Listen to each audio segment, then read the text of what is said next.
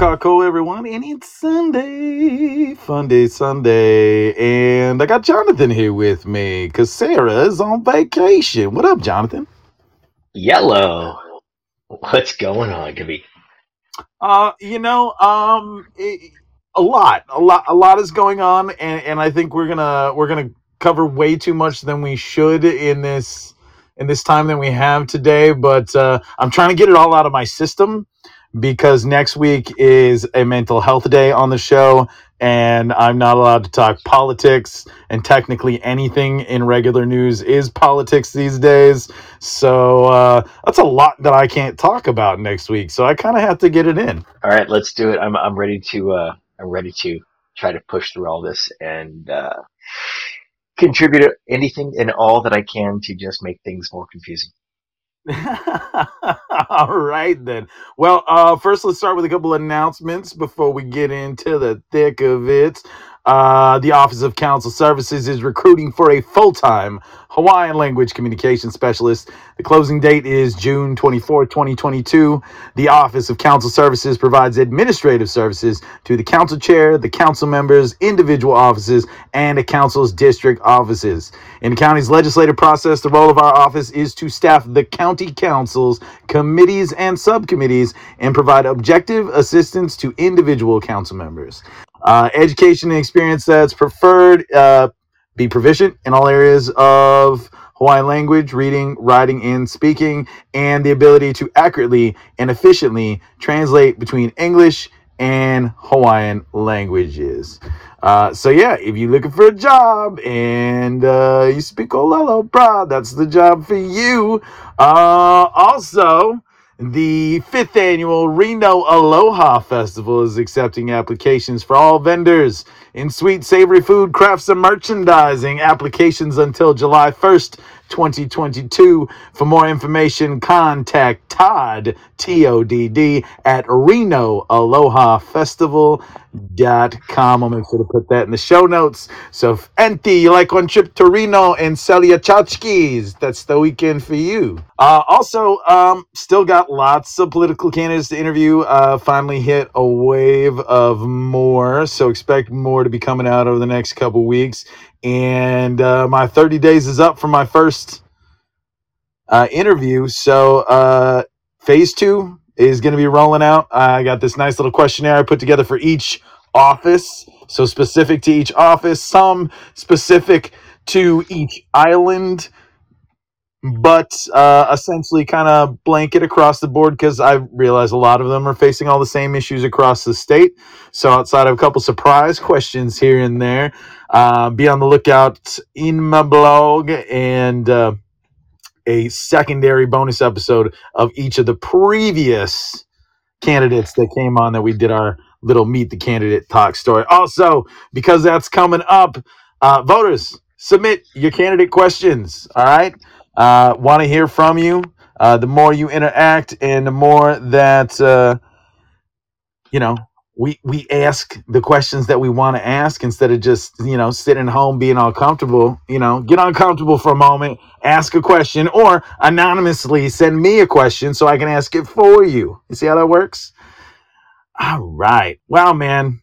Um, it's kind of kind of been a weird week. I mean, I mean, we we we stay in touch regularly because we work together, but like, I mean, a lot's happened since the last time that you uh, visited the show. Yeah, a lot of a lot of the same old, same old though. I mean, it just seems like we're on repeat cycle, like rinse, repeat. Right now, it just I don't know. Nothing surprises me anymore. Yeah, no, I- but I've kind of felt that way for like probably about the past 15, almost 20 years. I don't know. I mean, we we we've kind of we've kind of forayed into everything that American society can at this like evolutionary plateau because I think that's kind of where we've been at. So we're just we're we're playing the greatest hits album right now. America is uh you know, the third generation of Styx or Gordon Lightfoot in his 80s, and we're just touring all the casinos of America, just barely getting by.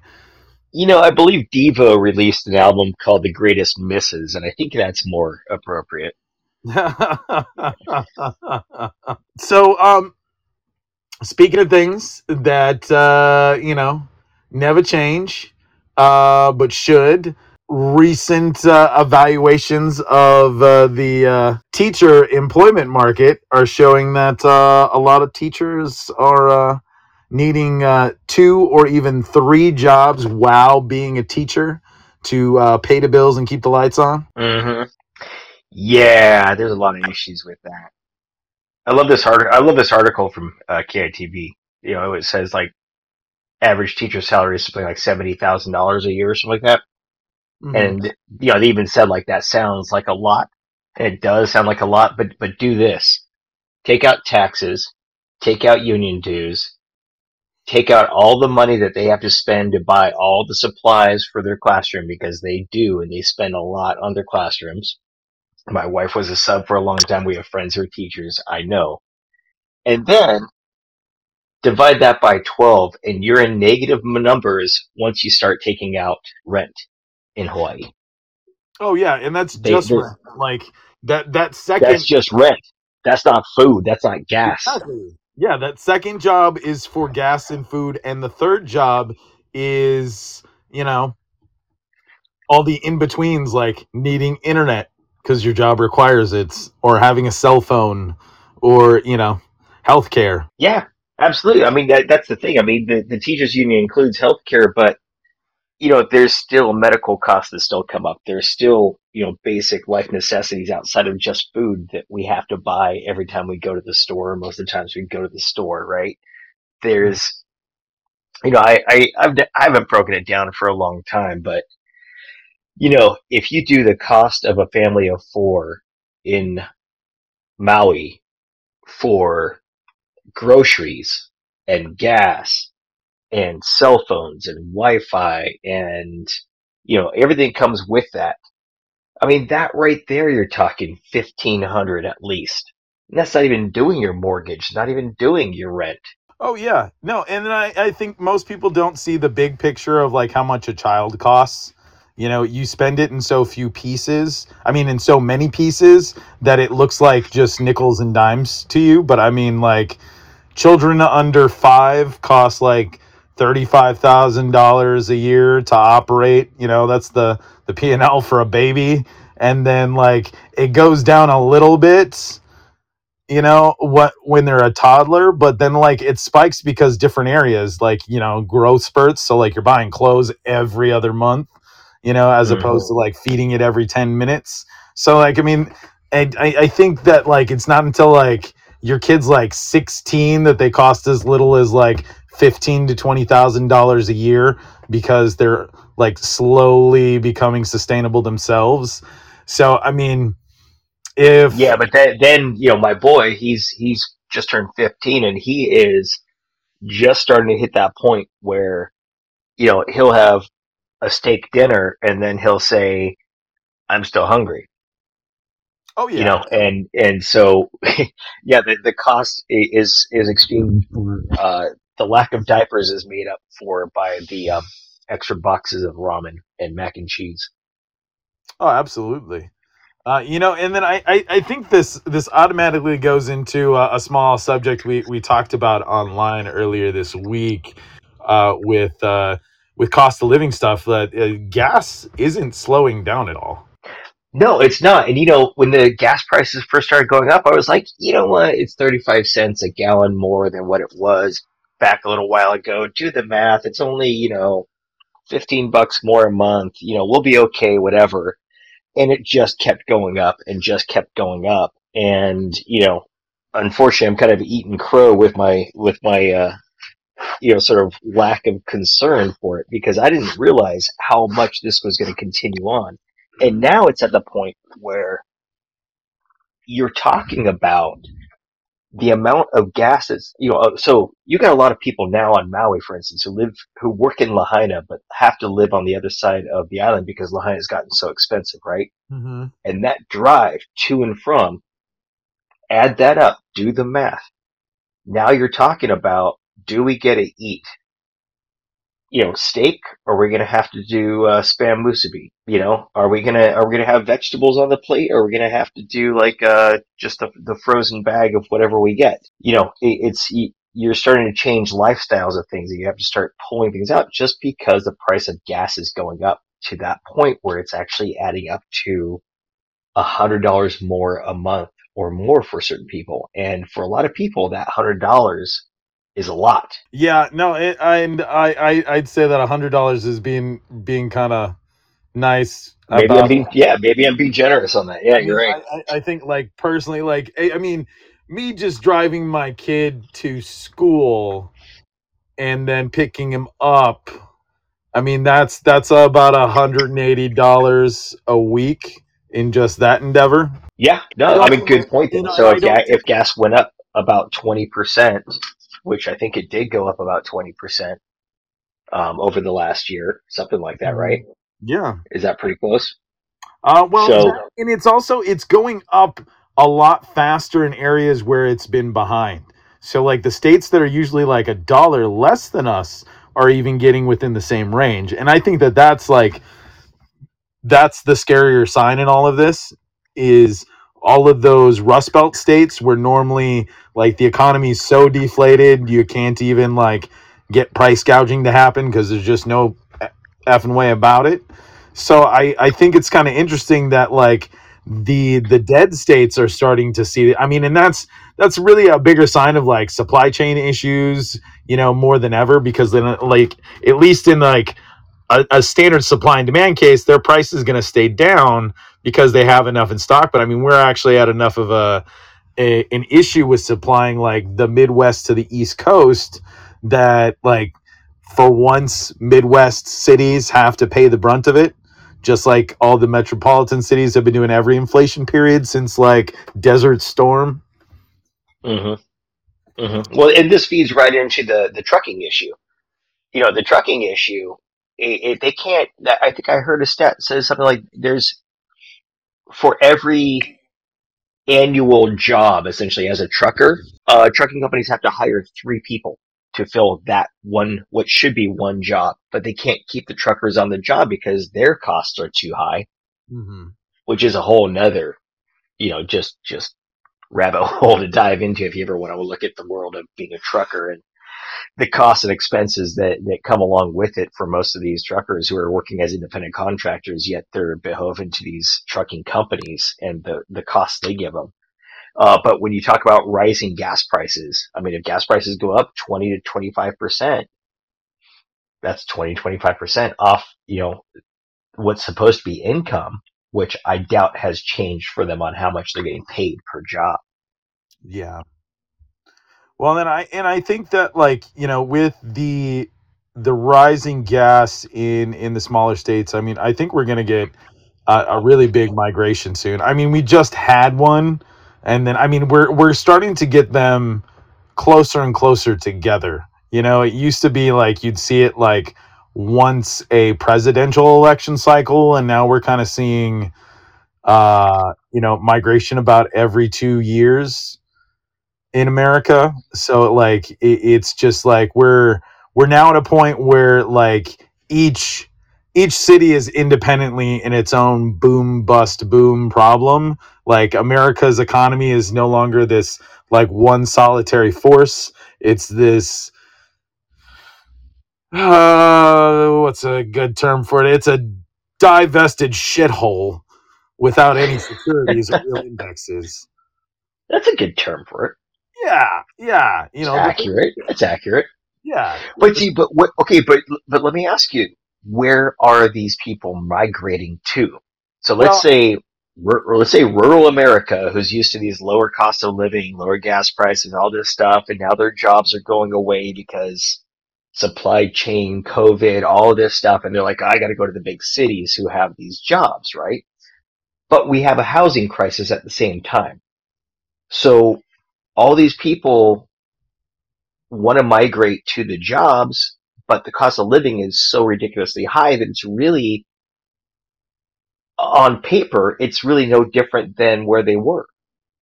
Well, yeah, in the long run, it's really no different, and they don't realize that because like the corporation's just playing a shell game with the cities and the states.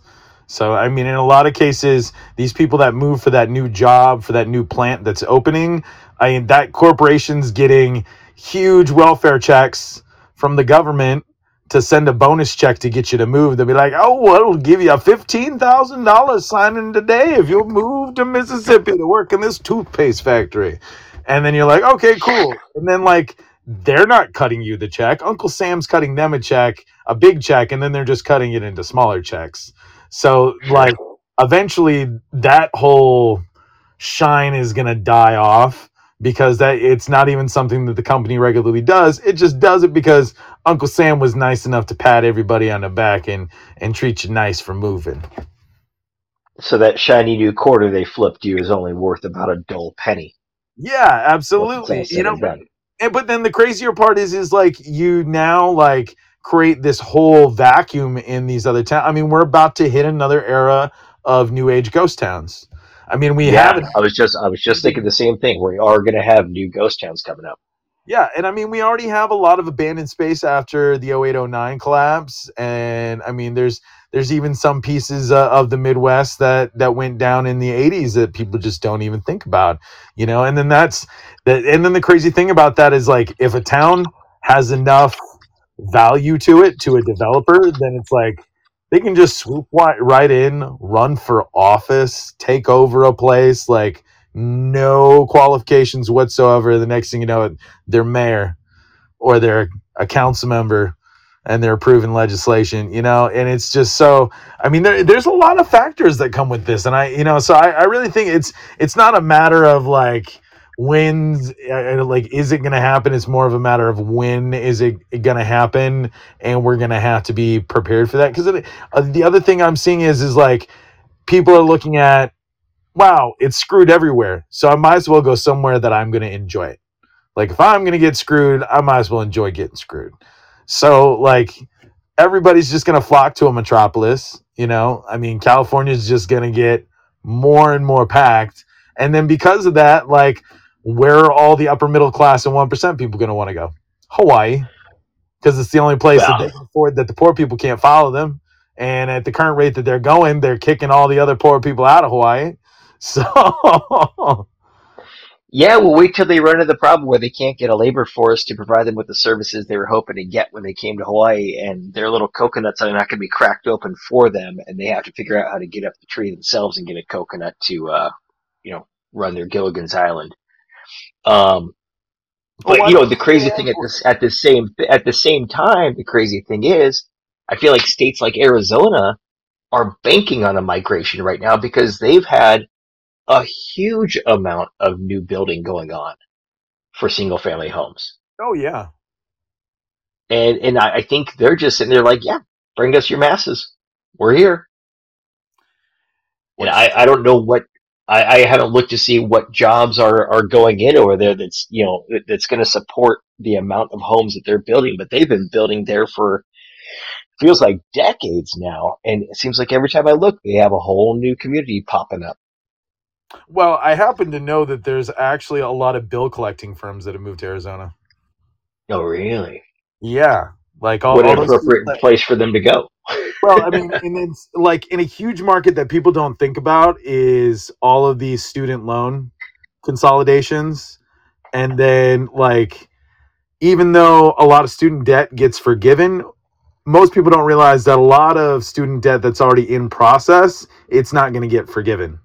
So, like, there's still a huge market for people to just not even buy the debt per se, but they're drop shipping the debt collection on behalf of Uncle Sam, and they just take these con- they get lead lists and they go hunting for people who owe on their their tuition. Mm-hmm. And so I, I, I know that there's a there's a big company that used to be out of uh, California that moved over to Arizona. Um, I I really don't see much else out there besides like I think that's the scary part is is that like it's starting on a false economy of just real estate in itself and then there's all these non-manufacturing jobs You know, and, but uh, like I'm not against non-manufacturing jobs. I mean, shit, we're we're in one right now. Um, but it's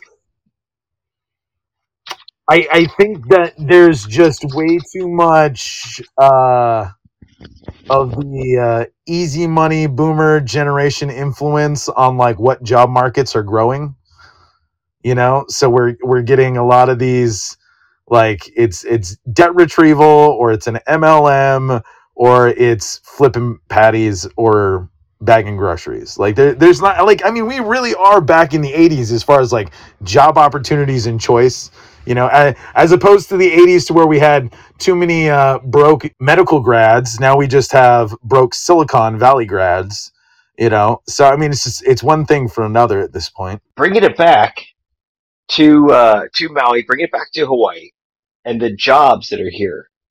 One of the problems is you see these big resorts still keep on getting opportunities, right, to to build their their resorts or expand the resorts. And the great thing to the politicians sounds like they're going to bring these great jobs, right, and maybe union jobs, and it's going to bring stability. But the problem is, for all those jobs that come in, the majority of people who start working there, there are a few who live out here, but there are just as many who move here to take those jobs as well. And so Oh we run into the same situation. There's all of these incentive programs now to move to Hawaii.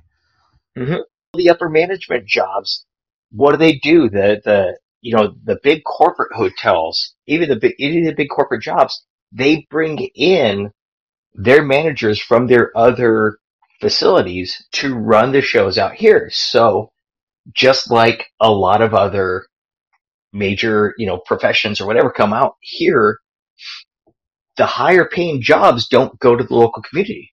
Oh no, They're they shipped in, they're brought in. Well, and they and they tend to discount the local community, which I think is just it's it's sick in itself because then it's like, oh yeah, you know, there's nobody but all one of our guys that's going to be able to do this, and it's like, dude, Hawaiians and locals have been running hotels for how long, you know, and that's and that's the thing is mm-hmm. like you, you send in this like CEO suit dude who's pretty much just getting a vacation. It's like, here, we're going to give you a 10 year vacation. Go exploit an economy for us. Yeah, and right along with that, now they're you know so many of them have gone the way of timeshare that what do they do? They don't they recruit very few timeshare agents here on the island to get into sales. They bring theirs from Vegas, from Arizona, from all their other Branson, Missouri, all the other major timeshare locations, and they say, "Hey, we're opening up a new place in in Maui. You got to go be a sales rep over there. You got to go be our director of sales over there. You got to go run the show over there." So they're building this huge, what appears to be a labor force of like a hundred salespeople up and down the, the board from managers down.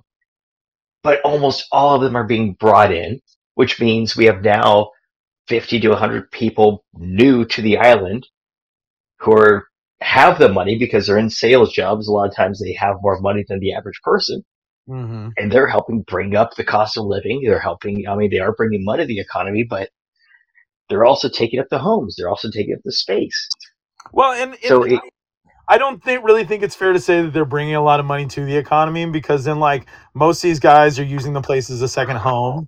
So then they're like they're still using their their home state where they came from as their address, you know, and this is like their their rental, this is their investment property that they live in while they do all this because realistically they're not selling to people in Hawaii. They're they're being picked up from these high density population areas because they have their own lead list. And so then it's like, how do we upgrade someone with a lead list that we can turn into more money?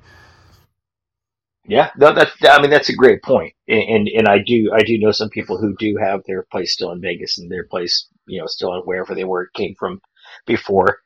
I also know a lot of people who've been out here for about as many years as I have, which is um, over twenty now, who've been in the timeshare industry for most of that, and they've just bounced and you know bounce back and forth from one building to another, and they do well at one and then leave one for once their sales go down, they get cut and they move to another spot they spend money. The good thing is a lot of those people spend money, so that's nice. But again, these are you know sales. The the position, if I'm not mistaken, the the the job of being a salesperson is the highest paid profession in the world more than any other position. On average, salespeople make more money than anybody else. I, I believe that's correct. I've heard that. Oh yeah, no, it's it, it's a job with the least amount of skill required because I mean, sales is really just selling yourself. So as long as either you're a likable, uh, b uh, able to make people like you through either affluence, influence, or uh, sins of the flesh, then I mean, it just it it has has nothing to do with like an apex level of intelligence. It really just has to do with you know enough power of suggestion. Or sins of the flesh. But you're right. sins of the flesh. That's that's the I, I don't know. That sounds like a late night Cinemax movie. Um, no, you're right, man. You're right. And uh, I I don't know. I mean, I I got uh, I went down a rabbit hole with this, but you know, it's just it's so hard to break down exactly why. Bring it back to the teachers and bring it back to what you're talking about in the local economy, the local residents here trying to find a job to be able to live off of and not have to find a job plus one plus two, whatever it is. Uh, it's, they're just not there. It's just, you can't do it. A double income house can probably pull it off if two people have two solid jobs with, you know, uh, medical benefits, good med- medical coverage can probably pull it off, but they're not going to go far. I mean, they're not going to build up a huge amount of savings right now. They're not going to buy a house. Definitely not gonna buy a house. So, so that's, yeah, that, but that's the thing is how do you, and, and it's not, so it's no longer unique to Hawaii even. Like California started running this problem in a lot of their city areas. When I lived in Santa Barbara about 20, almost 25 years ago, they ran into that problem specifically in Santa Barbara because it became so expensive that the labor force couldn't live there and there was nowhere else to live within 45 minutes that oh was yeah, affordable. So everybody had to drive in to get there, right? Well that's all of California. I mean, everybody. That's all it, Your average Californian lives like eleven to eighteen miles away from their job. right. Like it's it's so standard out here. I mean, it's so like growing up in California, like I got used to super commuting. Like I, I was I was a part of a whole contingent of people that worked for Disney, commuted from North San Diego all the way to Anaheim and sometimes to Burbank. Was that on the uh, Amtrak? Is, did you do the Amtrak up? No, that was in a Mustang going up and down the freeway because that was the only way I on time. Straight up the 405? Uh, no, the five. You Oh, the five. Just the five. Yeah, Okay. no, All there's right, no right. point of ever taking the 405 during commuter hours. That's just I was going to say, that's, that's nuts. That's, you'd still be there. Yeah, no, exactly. like the 405 is like, especially on a bad day, that's like being like on a freeway in China. Like you just like start writing a letter to your wife and kids because you ain't coming home. Oh, that's nuts. That's nuts. But yeah, I, I don't know. I don't I don't know what the solution is. I don't know what the answers are. I don't know how how it will will or can ever happen. But I mean, there there has to be a wake up call across the board. Not. I mean, I, I'd love to see it in, in Hawaii first. I'd want Hawaii to figure it out. Um, but across the board is to get back to that old nuclear, you know, I mean, I don't know, nuclear family, whatever you want to call it, but that old theory of like you have a job and that job can sustain a family. That that that job can cover the cost of living, and that's Well, what it should know, be. We but shouldn't I, we I think be the sad part is is nobody disagrees with that notion but then there's that like shitty like people eating other people alive problem of why does somebody get more than me? So then like there then that weird thing of just like the poor people instead of like the poor eating the rich we've now reached the generation where the poor eat the poor. Oh no, there's there's there's definitely a competitive, an economic competitiveness in every class of people right now. It's it's just it, it's constantly and and social media I think fuels it. Reality TV fuels it. Um, the idea that, that we can see anybody and everybody, you know, around the world pretty much at any time. And the second we see somebody who has something that we don't have, we don't admire them for what they've accomplished, what they've got. We're instantly jealous and wondering how we can get what they have.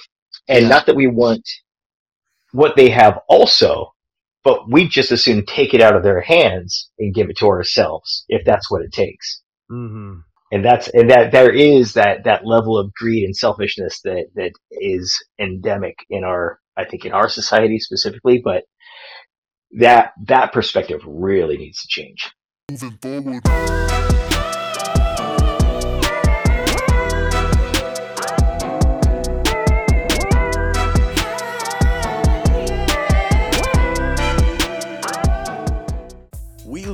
Fast paced world where many people are too busy to sit down and read books or news articles.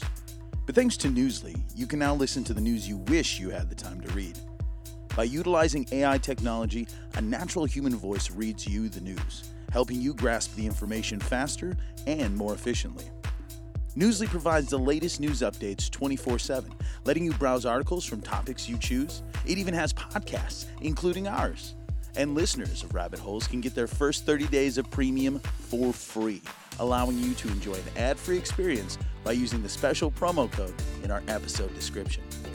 So download Newsly today for free on iOS and Android or visit www.newsly.me so you can stay updated on the things that matter to you. Moving forward.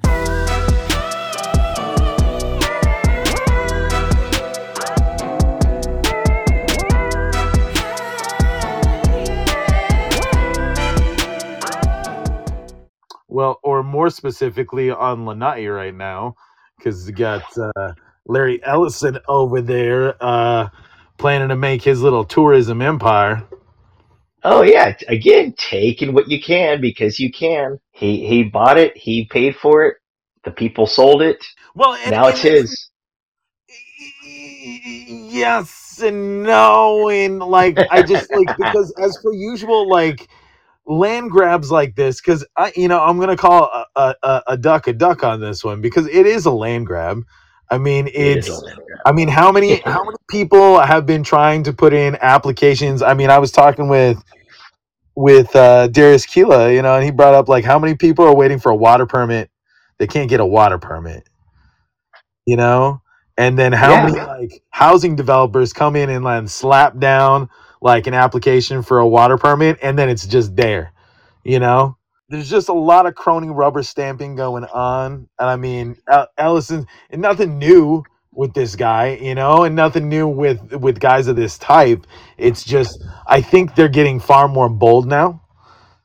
You know, they're just they're just like putting it all out on the table and they don't care who's looking anymore because we've now reached a day and age where you can just gaslight people into doing whatever you want to do now and not even, you know, like no nobody's really like everybody's beaten down enough to where nobody wants to stand up. Yeah, I mean it's gaslight it's gaslighting and it's palm greasing, but it's basically like what's it gonna take to let me get what I want? And if mm-hmm. that doesn't happen, then everything else is is thrown at them until it until it, it does happen. But you know, I mean, it used to be you could just slip a twenty at the door at the Copacabana, you get a front seat. But you know that you know that kind of just like tipping the guy at the door to get in. That's brought to a whole new level now, where, like you said, hey, I don't care about those little you know peons over there with their one house that they need water rights to build on. I'm going to build this huge development and I need it first. And so here's more money. And so, you know, yeah, they've been waiting for six months, but I need it tomorrow. And it happens. And they make it happen. Mm. Ugh.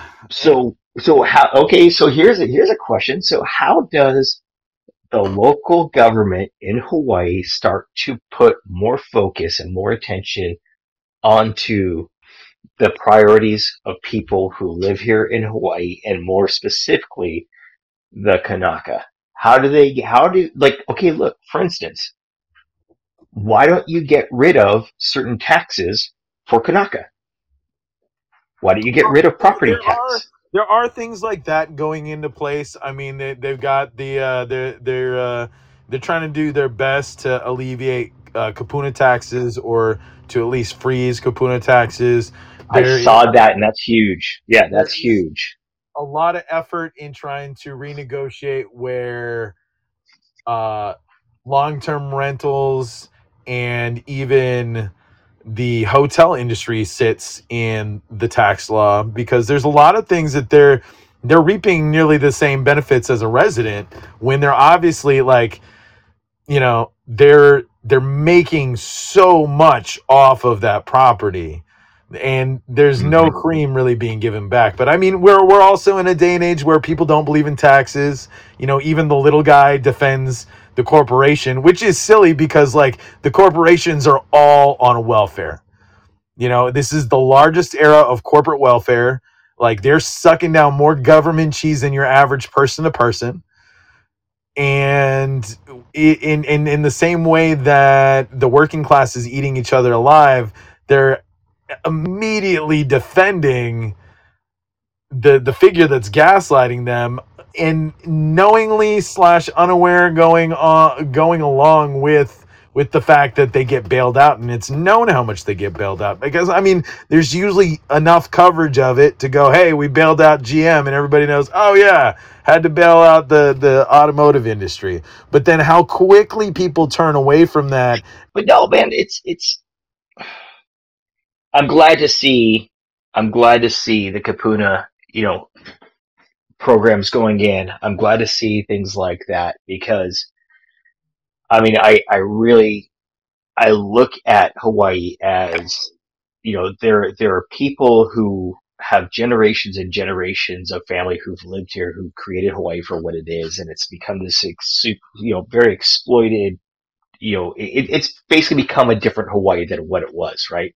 And obviously, it's going to happen for certain reasons, but the identity of what Hawaii is is very much a brand now to people who are coming in here as tourists, uh, much more so than it is a lifestyle or a home or even even a spiritual connection that most people have here, uh, who were born here, raised here, and whose families have generations uh, here.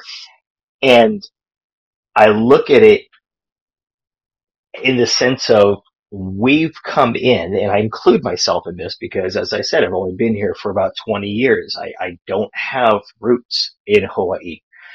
Um, we've come here. We've we've put ourselves in your home, right? And I don't believe that I should have as many rights to this home in the sense of financial obligations and in in a lot of ways.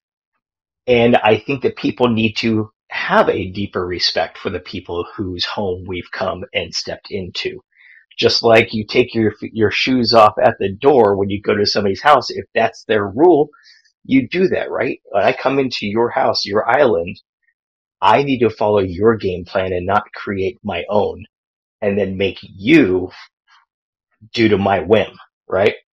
And I, mm-hmm. I think things like that need to, I, I just think that caring consideration needs to be much more present in a lot of the, uh, the conversations and legislation that goes on from here. Agreed. You know, I, I think there yeah, a little more self awareness is good. You know, I don't think really we're asking for too much, but I, I think that there's also like a lot of it gets lost because the second that the conversation comes out, like they feel they're being attacked, you know? And- But then it's like, even when they're not being actually like verbally attacked with it and they're just being told in a rational manner, there seems to be, you know, a lot of pushback. And then we're, we're definitely reaching more of a, uh, a very strong Rachel Dolezal era in Hawaii. You know, I mean, more and more we're we're hearing these conversations about you know just people claiming Hawaiian or Kanaka, and then you know they they move in, and a week later they just it is what it is, or they take a piece of it back to the mainland, and they're like, yeah. There's no such real thing as a Hawaiian, so I can be a Hawaiian now. You know, I mean, I I Mhm. got into some of the weirdest conversations with people across the continent like and we talk and they you know they're like oh so you know what you know what what's your heritage whatever i'm like i'm hawaiian they're like oh well that's that's just a state you're you're not hawaiian where were you born It's like That's just a, it's a state of mind, man. yeah and, and so just like i and, and that's where like i Oh think a lot God. of that that that nativism that american nativism comes from is that ignorance of just like this is all colonized so there was nothing here before so you just have to deal with it you know like i i i've kind of reached this point where i'm i'm i'm no longer bothered by people being bothered by my like militant hawaiianness. So when someone has to you know bring up like all their nativist woes and then be like bro have you like even even opened a history book? Like you've got nothing to complain about and you're actually the oppressor in this matter but i i don't think many people want to hear that they're the bad guy i mean but again you know america has been on a long road of reparations and uh, whether it was the generation that caused it or the 10th generation that's inherited it i mean the standard american policy is it's not my fault so what do you want Right. That is the general default, right? That is absolutely the general default. I think, I mean, I, there, there's a huge multifaceted conversation to, to get to the core, I think, of, of any solutions eh, for the broad thing. But I think what you're talking about in a lot of the ways that I, that I, it, the thing that I've been thinking about a lot is, is the, the new Hawaii identity in the eyes of people from the United States or people from the, around the world. When I say the new identity, meaning it is just a tourist destination. I see it as Disney 2.0. It's it. People just look at it like we got here. We just got off the tram. I'm going to go walk on the first ride, which is the beach. I'm going to walk on my next ride, which is a first restaurant I see, you know, serving me a Mai Tai. They look at it as a commodity and they don't look at it as a place that's very sacred to a lot of people. And it's, it's, it's that exclusion of the reverence for the land and the people that continues to give the misconception to the tourists and the mainlanders who want to be a part of it and buy a part of it, where they say, but it's just part of America. I can buy it and it's just as much my Hawaii as it is yours. And that's where I think their misconception is, is anything is for sale. Yeah it's the whole this land was made for you and me indoctrination crap Yeah. You know, it, it's it's all those propaganda folk songs made by America to make you feel like God appointed you controller of this land and it is at your whim to do as you like with American soil. Never mind. Yeah, no, it's, it's very much the manifest destiny. It, it's, it, it's just become a part of the American dream as well, right? And, and Mm. it's, it's now reached beyond sort of that Christian movement of, you know, or, the, the early religious movement into the new world, right? It's moved away from that. And now it's, it's much bigger and broader than that because it's not just backed by faith. It's now backed by dollars. Mm, And there's a, right now, dollar is a lot more mighty than, than any faith to most people out here. And they'll find a way to buy it, especially if it means that they can back it with their dollar and their faith.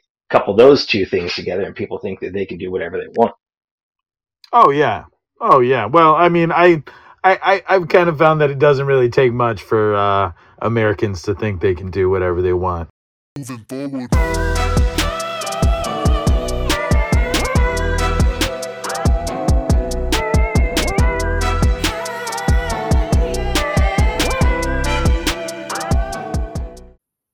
Get help.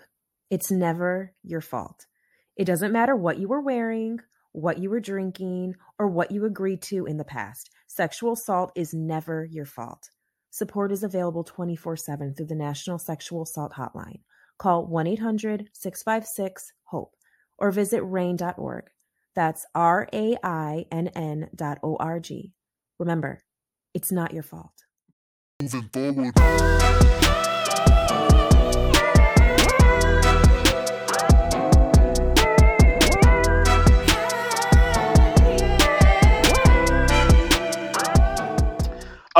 So for the last little bit today, we're gonna we're gonna start disappearing into all the fun things, and then maybe, maybe just maybe, I'll be in a happy enough place to just give up like news and politics for for one whole day.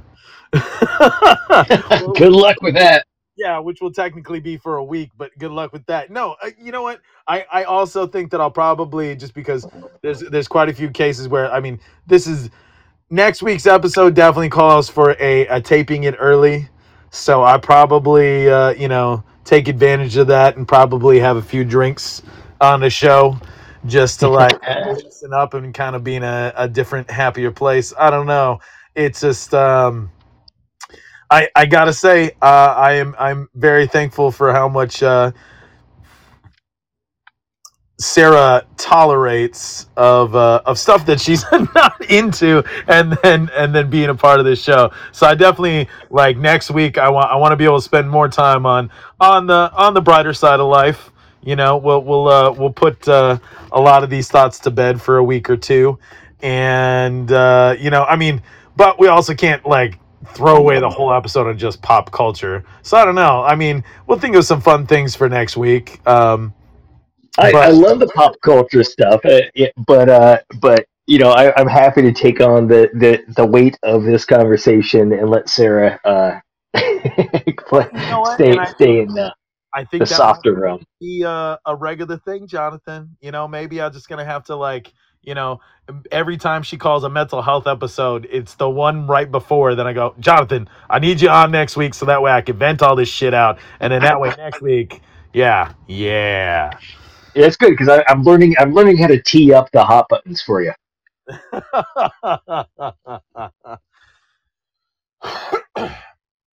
I'm working on it. Working on it. Well, uh, have, have you been working on watching anything new lately? You know what? I just watched a bunch of movies the last uh, week or so, and uh, wife and I finally got back in the uh, movie watching mode. So we, uh, the the last movie that I watched that I loved was Everything Everywhere All at Once, which I highly recommend. Have you seen that yet? I actually haven't sat down to watch it yet. Michelle Yeoh is insane, and everybody in is great. And I'm blanking on the actor's name right now, but it's the actor who played um, um, the gadget guy in Goonies, and uh, was it Short Round in uh, Indiana Jones? Yep. and Um, he even recently appeared in Finding Ohana. and he recently appeared in Finding Ohana. What? Uh, what's the actor's name? Dang it! I feel so bad. I'm blanking on it. Uh, he was amazing, though. I mean, he was so. Uh, I was just so great to. It's just great to see actors, whether you've kno- known them from other projects before or not, but just actors who show up on the screen who just blow you away. You know, who just are just like, no, they're awesome. They're perfect. You know. So that was that that I love that movie. That was great. Um, yeah, man, we we we went on tear. Um, shows, I would I would definitely say um, uh, uh, uh, what's uh, Taika uh, Wai- Waititi's uh, pirate movie, uh, pirate show. Sorry. Um, oh, my brain just crashed. I, I think you just crashed my brain with this last conversation. Yeah, our, our flag mean, means death. Uh, genius show. Hilarious. That was good. Yeah, we did. Uh, we we reviewed that a couple weeks ago when when it Mhm. finished. I'm stoked that they're greenlit for season two, which is no surprise to me. So they Taika did uh, announce recently on his Instagram that uh, season two's on its way. Nice. Yep, yep, yep. Very nice. Yeah. What about you? What do you What have you been watching? I, I'm I, and I haven't watched the new Obi Wan Kenobi yet, but I'm dying to. Oh, I'll get to that in a second. You know, I think you know uh, uh, something that I'm I'm starting to do is is cataloging all of the kids shows that I watch with the fam, and then like which ones sh- are are worthy enough to bring up on the show because like finding something good to watch with your kids is kind of hard these days. Like it's it's either the quality is really low because like those films don't really invest in in a scale of quality because they're like, oh, it's kids, doesn't matter. You can mm-hmm. cheap tricks and they'll love it. Which yeah, totally not the case with 21st century kids because like there's so much more into highbrow humor there's so much more into cerebral stuff you know so it's like I, I find that like the older generation of hollywood is really discounting this next generation of kids because they're so unnecessarily smart to the point to where like they're over aware of everything and they're just going to be an even snarkier mtv generation Oh, absolutely, absolutely. My, well, my daughter just watched her favorite movie. My daughter is uh, 16. Uh, one of her favorite movies, Napoleon Dynamite. She put that back on the other day. Um, but for kids, kids, if it's not Pixar, you know, if it's not Disney, then there aren't many other players who are hitting that family note that that consistently and that well. Oh yeah, that's why a lot of it's just like straight to streaming junk television or just like really poorly put together Christian programming, you know. Um, I will have to say though, uh, my vote continues to go to uh, the new Green Eggs and Ham series. I didn't know that they could pull off season two the way that they were going to. I just I just wrapped watching season two. Season one was pretty cool because I was like, how do you get like twelve episodes out of you know a book like that but then like they Mhm. play into like what's going on in their lives and why he likes green eggs and ham and then like you know how old is he and like what does he do and then the second season turns into this whole spy epic so it's like it's the same show but now it's like new intro and then like there's a whole new problem because we're not worried about the the getting the eggs or the ham anymore trying to convince the guy to eat them. It's like, now Sam turns out he was abandoned when he was a baby because his mom is a spy. And then they go into this whole way of relating other Seussian tales in via the Green Eggs and Ham story. And uh, season two is literally North Korea, South Korea, done as a Dr. Seuss spy epic. What? Yeah. So you have the Yooks and the Zooks and and and and butter side up versus butter side down toast and how you're supposed to eat it and like the propaganda campaigns against each other and everything. And it's it's genius. And uh man no it, I mean it's got it's got the dude from Workaholics A- Adam Devine right? He's also on uh, Righteous Gemstones but he's Yeah, really yeah. as Sam I Am. Uh, and then Michael Douglas as Guy Am I, and then and then it's it's narrated by Keegan Michael Key. Really? Oh yeah, oh yeah. So like it's it's solid all the way around. Uh, you know, it's I gotta say that it, it is it is a lot smarter than I thought it would be. Uh, But I mean, Dr. Seuss is always pretty smart material. You know, even even when it seems like it's it's lighthearted material, there's always something else in there. But yeah, green in him, man. Like, who'd have thought that you could get two seasons of a show and it totally feels like there's going to be a season three. So, like, I never really thought, like, I haven't been this excited about a kids' show in general since since Teen Titans Go came out. And then, like, and then once I finally, like, gave in and watched, like, Flapjack and Gumball. But, like, I, I think I'm, I'm really to try to make it a point to uh, review more, uh, more all ages animated stuff at least uh, every once in a while. And give my thumbs up a thumbs down but uh, green eggs and ham uh, thumbs up for the kids thumbs up for the parents. So two thumbs up across the board on that one. But you know you did bring up yeah i have been watching obi-wan. Uh, i i am up to date on it. And uh, you know i'm not gonna spoil too much. I'm gonna kind of wait until uh, you know the whole season's out then that's kind of like my territory of like, okay, it's all bingeable now. Like, no excuses anymore. I'm gonna spoil the hell out of this. But um, for what I do have to say is, I like the fact that it is shot to look grittier and older in film quality. So it really does feel like it would be from the 70s. It has that nice Oh, okay. um it, it, yeah, it- like I, I could swear in the last episode that one of the ships was a miniature and not just an overlay. Um like so they're really going out of their way in some cases to really push like how how the show is shot in comparison to a new hope. And so Yeah. like the way that like i mean he doesn't even really get a real lightsaber battle until this newest episode.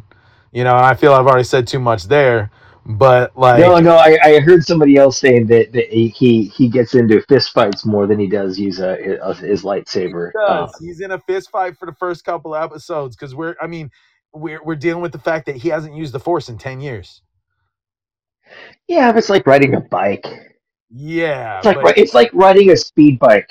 yeah, but you you you see how it slowly starts to come back. He does test his his his uh you know his force strength, and then he does have some inspiration to uh be a badass every once in a while. I feel it's kind of like this. It's it's a very Ronin samurai story. You know, so he's just he's trying to find his footing again. How does he believe in the force without, you know, believing Well, they did, they did the man they did the man with no name kind of vibe with um Boba Fett, right? Yep. So so that that makes sense that they go with the Ronin uh, style for Obi Wan. So that's cool. I'm down with that. Yep, and then uh, yeah, the, I mean, I gotta say that, and then the other thing that I think that's really helping it in quality and consistency is it's Deborah Chow across the board, as opposed to Mando and Boba Fett, where it's like, oh, a couple episodes by this guy, a couple episodes directed by that guy. Like, Mhm. it really seems like Chow's got the whole thing on lockdown, and that, like, I'm sorry, but like, you know, girls got it.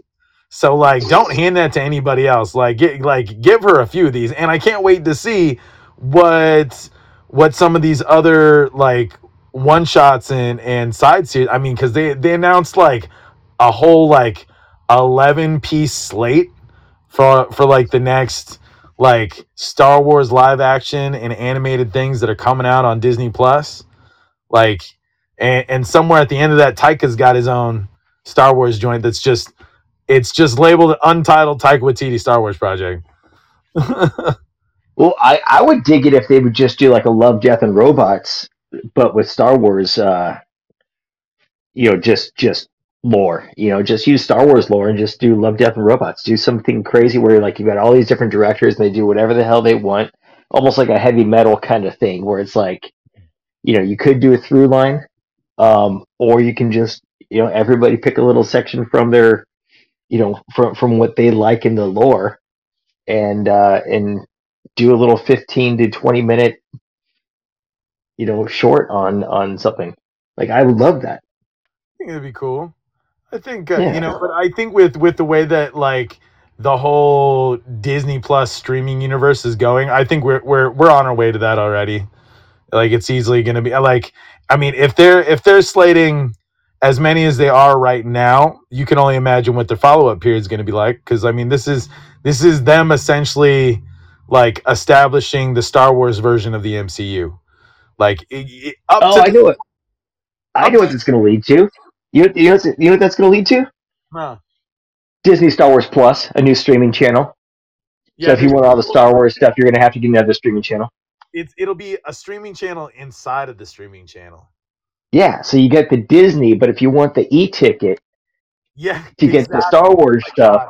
Calling it right now. They're just gonna have they'll have Di- they'll Disney like regular Disney where you get like the old school Disney stuff and you get like you know Benji and and things like that, and then you have like you know the the C ticket rides where maybe you'll get some older Pixar stuff, whatever, and you have the E ticket where you get everything. I, nobody like leading with Benji is just not like I. You know what? I gotta say that that just doesn't like live up to the, its memory. Like I, I liked it when I was a kid, but then I didn't realize that like maybe I was just watching it because it was the only thing on. Cause like Probably. Benji, Benji slow and dry. Like yeah, I have I haven't seen it since I was uh I don't know eight maybe so eighty maybe nineteen eighty. And then they tried to bring it back. There was the that Benji Netflix movie, and it's I mean they tried to spice it up a little bit, but it just turned into a Lassie clone at that point. hmm That's Right. that's really about the only. It's just like if you're gonna if you're gonna do a film about a, uh horse, then it's gonna just turn into uh, Black Stone, Black Beauty. It's gonna be some kind of mix of that. You can't. You just yeah. Um. They they don't they yeah. Otherwise, you have to go animated. Yeah. Oh, you know what else I've been watching is The Boys on Amazon Prime. Oh, how is that? Uh, have you have you watched any of it? Any of the first season? No, no, I haven't. Um, so there's a new season out, and then on top of it, there was a little animated in betweener where they did a little anthology. Um, some of that stuff's gonna actually like be in in the the new season universe, but um, you know, no spoilers because you you haven't seen any of it. Yeah, Um, got- it's It's it's pretty graphic. too much stuff. I can't watch enough stuff. Yeah. It's uh, it's pretty graphic. Okay, But I heard that. Uh, yeah. So just really, you gotta. Well, yeah, you hear that, but then you don't realize like how graphic. Like you got to put yourself in a mindset of Watchmen, and then and then be prepared for like Watchmen plus unnecessary shock value. But Okay, like, gotcha. yeah, Gotcha. and it kind of reaches a point, especially because of like, uh, like where it's at now in the series. Like, there's the only way to go from here is either weirder or darker. Oh, okay. Gotcha. Yeah. I- I'll have, to, I'll have to dive in that. Oh, oh, I, I will throw this out there since we're talking about new shows and shows to watch and kids. Do not do what I did.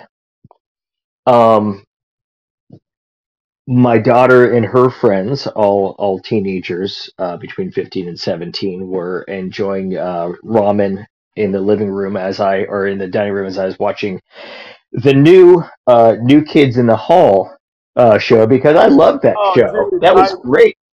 I love it. That was a brilliant show. Old I did not realize there is there is old man Peni. Yep. Uh, Yep. and so I became that dad who was watching a, a show with full frontal male nudity, uh, just full frontal nudity in general, but full frontal male nudity with uh, with four young ladies in the room at the same time. Um, so I have to go knocking on doors now um, in the neighborhood. Um, you know, I got to serve some time. Uh, no, it's it's it's it's funny if you like new kids or if you like uh, Kids in the Hall, but uh, the new show is uh, very vulgar, so don't watch it with your kids. Yeah, no, I, I could definitely agree with that. I've uh, I've watched most of uh, the new season. I, I I do like the fact that like it's there's a lot of classic elements that show up, so they they are pandering to uh, the OG fans, and there is. Um, I I gotta say that the roughest the roughest sketch for me so far was the uh, the DJ at the end of the world. Cause like, how many times can you listen to "Brand New Key" by Melanie? Well, you know, you got you got to pick a song. Uh, yeah, no, but like, uh, I I'm still waiting for my my dad's two cents on on the new uh, Kids in the Hall. Uh, he said he's gonna watch it eventually. I I I still haven't finished the whole season. I'll probably get around to it, but like I I'm digging it. Like, and- yeah, and- no, I'm, I'm gonna. I, I, I only got I only got that first uh, episode, so I, I've got some catching up. And since um, I just have my boy here, and he'll probably be gaming in his room, I'll probably get a chance to power through some more episodes tonight. So, um, I do I do dig that the crew is back together and that they're doing some stuff, and it feels very much like their old school stuff, which I love. So that's that's a good thing. Okay, Jonathan. So, before you go, we need to talk flat Earth. Oh, which end are we gonna step off into? Uh, you know, I mean, really, like, I, I've spent the last few weeks talking with the listeners about, like, you know, all the obvious stuff of, like, this is why the Earth is round. But I feel like at this point, I'm kind of just like, I'm stating so much of the obvious. And really now, because, like, it's only a couple weeks away, like, I'm kind of just trying to prepare myself for like smiling and nodding a lot because I find that that's really the, like the only way to really get through with it with people like this because like I don't think there's gonna be much I could say or construct to change this guy's mind. He's he's got this whole media machine behind him now, and he's like trying to like sell this onto every podcast he can. So it's just like I'm I'm very well aware he's trying to use me, you know, to get to to get to our audience.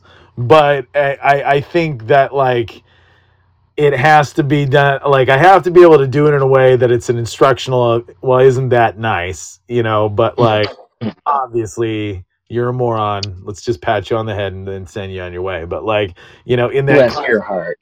yeah bless your heart for trying you know and so i mean i just i i want to keep like i i i I, I, I, I kvetch and I grumble about this now because I feel that if I could get enough of it out of my system, I won't be actively, you know, aggro at him. Uh, but then at the same time, I have to get enough out of my system to not want to just laugh at him. Yeah, no, here's okay. My understanding is that there are a lot of flat earthers, quote unquote flat earthers, who actually know that they're wrong, but they still just it, it's almost like LARPing or something. It's like it's like they're just gonna role play this character of a person who believes that the earth is flat. But they know that they're wrong, but they just go along with it because it gets them attention and it's fun conversation and they can just totally live that character. Like I like at least I mean I, I've heard some people say that, but at the same time I I honestly I have to believe that that's what these people believe. Oh, If not, No, it's. I mean, a lot of the this the reporting and stats that I've seen from people who like dove down this rabbit hole of flat earthers is that like most of these people genuinely believe it because then a they lot genuinely believe that the earth is flat. well because the tie-in is that a lot of these people are religious nuts. And then that's that's where the tie-in is is that like in a lot of cases the flat earthers use the phrase firmament in explaining why the earth is flat because they take a King James translation of the Bible and in in the reference of creating the landmass that is earth in the King James version it calls it firmament so then yeah, but firmament does not mean flat flat. Yeah, exactly. And and then the other thing is it it's colloquially firmament per the King James version. So then like in other ways of referring to it depending on the translation, it just means land. Yeah, well, I'm looking at the Wikipedia uh, explanation right now, and it says in biblical cosmology, the firmament is the vast solid dome created by God on the second day of His creation of the world to divide the primal sea into upper and lower portions, so that dry land could uh, could appear. it's So, the atmosphere and and and then the clouds and then the free air open space and that you know so like it's the ozone layer and, and Yeah. that, but then they take that and they go oh it must be a dome dome because then like all the pictogram explanations because I see. Okay, I see what you're talking about. I see what they're seeing. yeah i got i got to be able to stop myself from wanting to laugh at it like you are right now like i mean so, laughable all we are, all we are, is a freaking snow globe sitting on God's shelf that he can just shake every once in a while and have a little bit of fun, Well, according yeah. to the images here. Yeah, per per per the yeah the design in their heads. Yeah, and, and that design, or or we're we're like an ant farm. Yeah, well,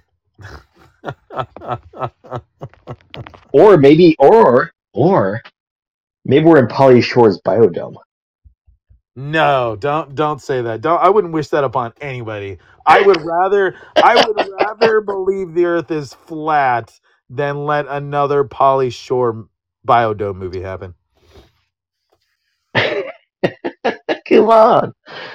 But if I had to prevent the world from like going stupid, like if like if there was a god and he came down from the sky, he's like, but Kavix, if you just let this Pauly Shore movie happen, like we'll end world hunger and maybe get rid of some of like the crazy nut jobs. You know? And then we're like, okay, let it happen. But Dude, if that happened, I'd say make it a trilogy. Yeah, no, if it saves the world, I guess. But like Yeah. Make it a trilogy, and I will go see every single one on the first day, the opening night, because I'll be the only ticket bought. But um, actually, that's not true. There are there are some secret, just as there are flat earthers, there are some secret Pauly Shore uh, Biodome fans. I, I think I think most people are like I think that's the case where people are ironically doing it. Like flat earthers, like most of these guys, I really believe that they're just like on the Kool-Aid. But then I think Pauly Shore fans, that's that's that's that's a class of people that are just pretending on the day or just really stoned and they don't realize what they're watching. I'm just falling into this image that I'm looking at here of the firmament of Genesis 1, and I, I love that there's a primeval ocean and there's the pillars of earth, but the pillars of, of earth are below the underworld, which the underworld sits just below earth. I mean, this is like some, this is like some, uh, some Tolkien shit. Well, I mean, what do you expect of a lower evolved race of people at that time? I mean, we weren't in the high caliber thought. And then you also got to remember that your average person didn't leave a 20 mile radius of their home, if that ever. So, like, nobody saw the world. Half of everything in town was made up.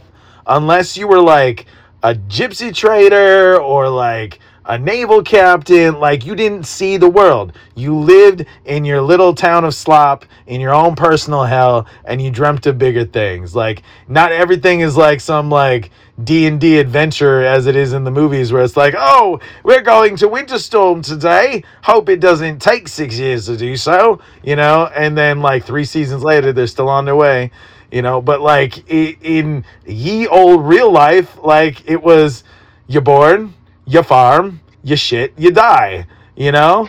So so like I, you know the the whole idea of like it, it like i feel that like where where religion causes a lot of trouble in things like this with flat earth theory is that like it's like this whole music man thing it's just you have one person who just starts the silly idea and the next thing you know it everybody's on for the ride of their life and i think that's where like a lot of these weird like fundamental beliefs and conspiracy theories come from is like you have people who need to feel special Yeah, you have somebody powerful. You have somebody who's persuasive.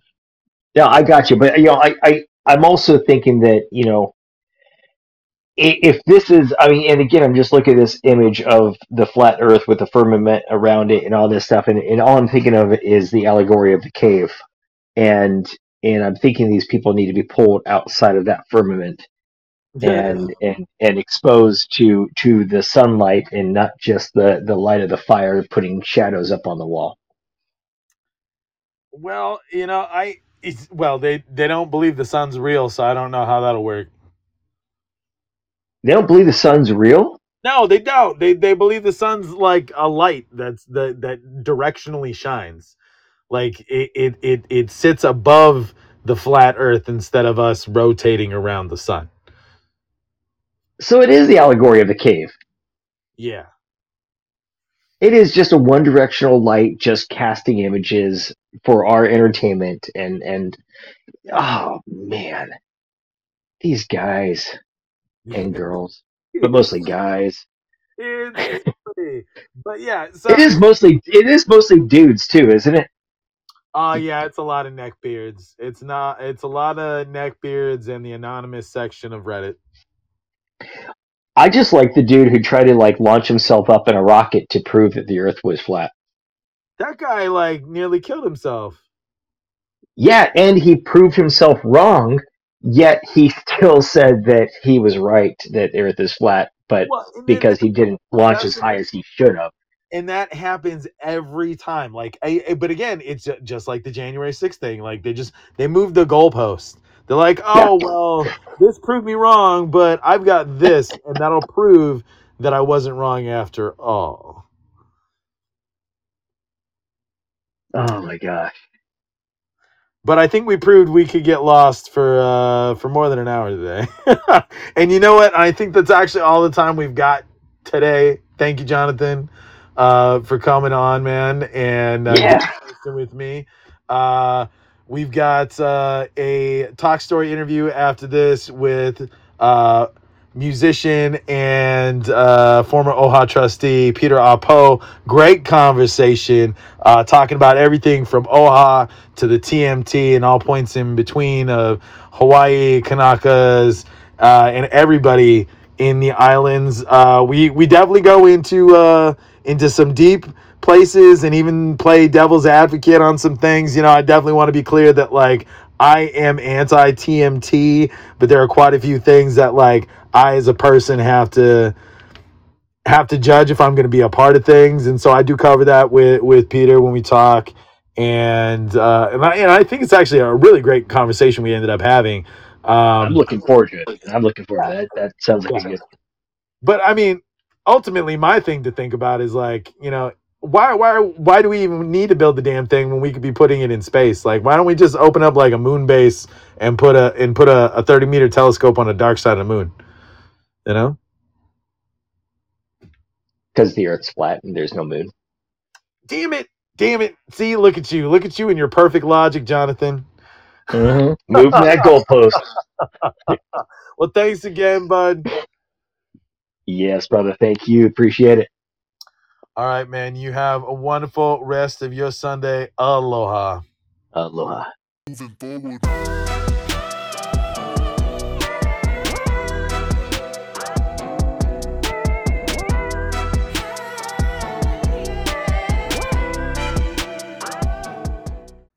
The American Foundation for Suicide Prevention reminds you to take care of your mental health in the face of uncertainty. One, focus on what is in your control versus what is not. Two, do what helps you feel a sense of safety. Three, remind yourself to stay in the present. Four, stay connected with others. You can reach the crisis text line by texting TALK to 741 741 or call the National Suicide Prevention Lifeline at 1 800 273 TALK. We're in this together, and help is always available. Moving forward.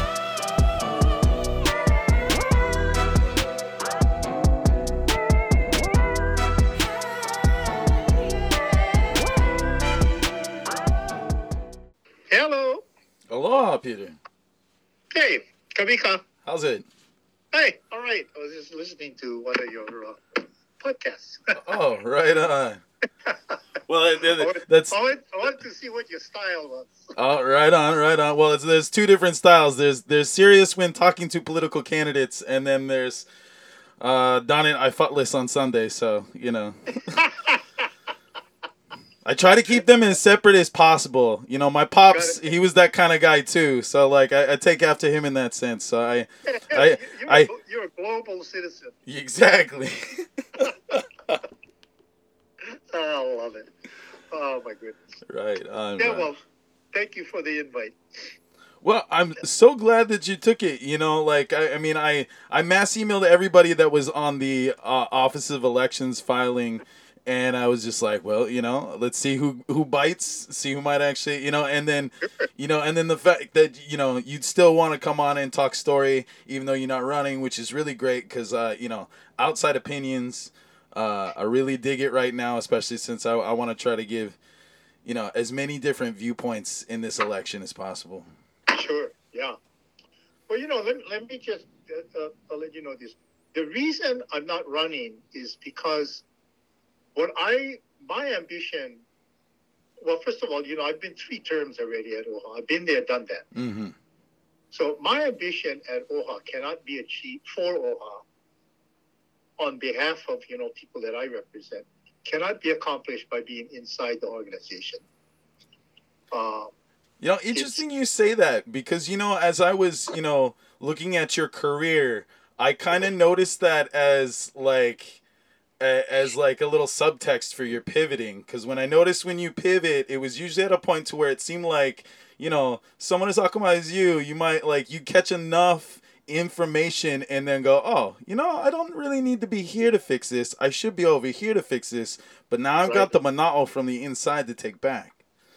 Yeah, it, it's too difficult inside because you know any organization, not just OHA, they have a they have an operating culture. So if what if what you're trying to do accomplish within the organization uh, tends to run against the grain of uh, the op- and when I say operating culture, I'm not just talking about issues. I'm talking about the way the organization is set up to receive, you know, ideas and to to process uh, uh, dialogue and all of that. Mm-hmm. And and in, from my perspective and the way I like, you know, I feel most comfortable and most useful operating. Uh, I I did everything I could in the three terms that are, are already served within the organization. I just felt it was time for me to to. Uh, so I'm not. It's not like I'm turning away from OHA. In fact, I'm going to get more involved, just not from inside the organization, uh, and in a good way. Hopefully, in a very positive way. So that's the reason that I had, at the last minute, and unfortunately, I had already bought a half-page ad in uh, in the uh, May issue so that went all over the damn place. Everybody thought of that. Uh, so you know, there was no way to do a retraction then. Uh, but uh, yeah, so I was a little uh, a little misstep there by announcing. But uh, hopefully everybody knows now, that, at least those that were following, that I'm, I'm not a candidate. Mm-hmm.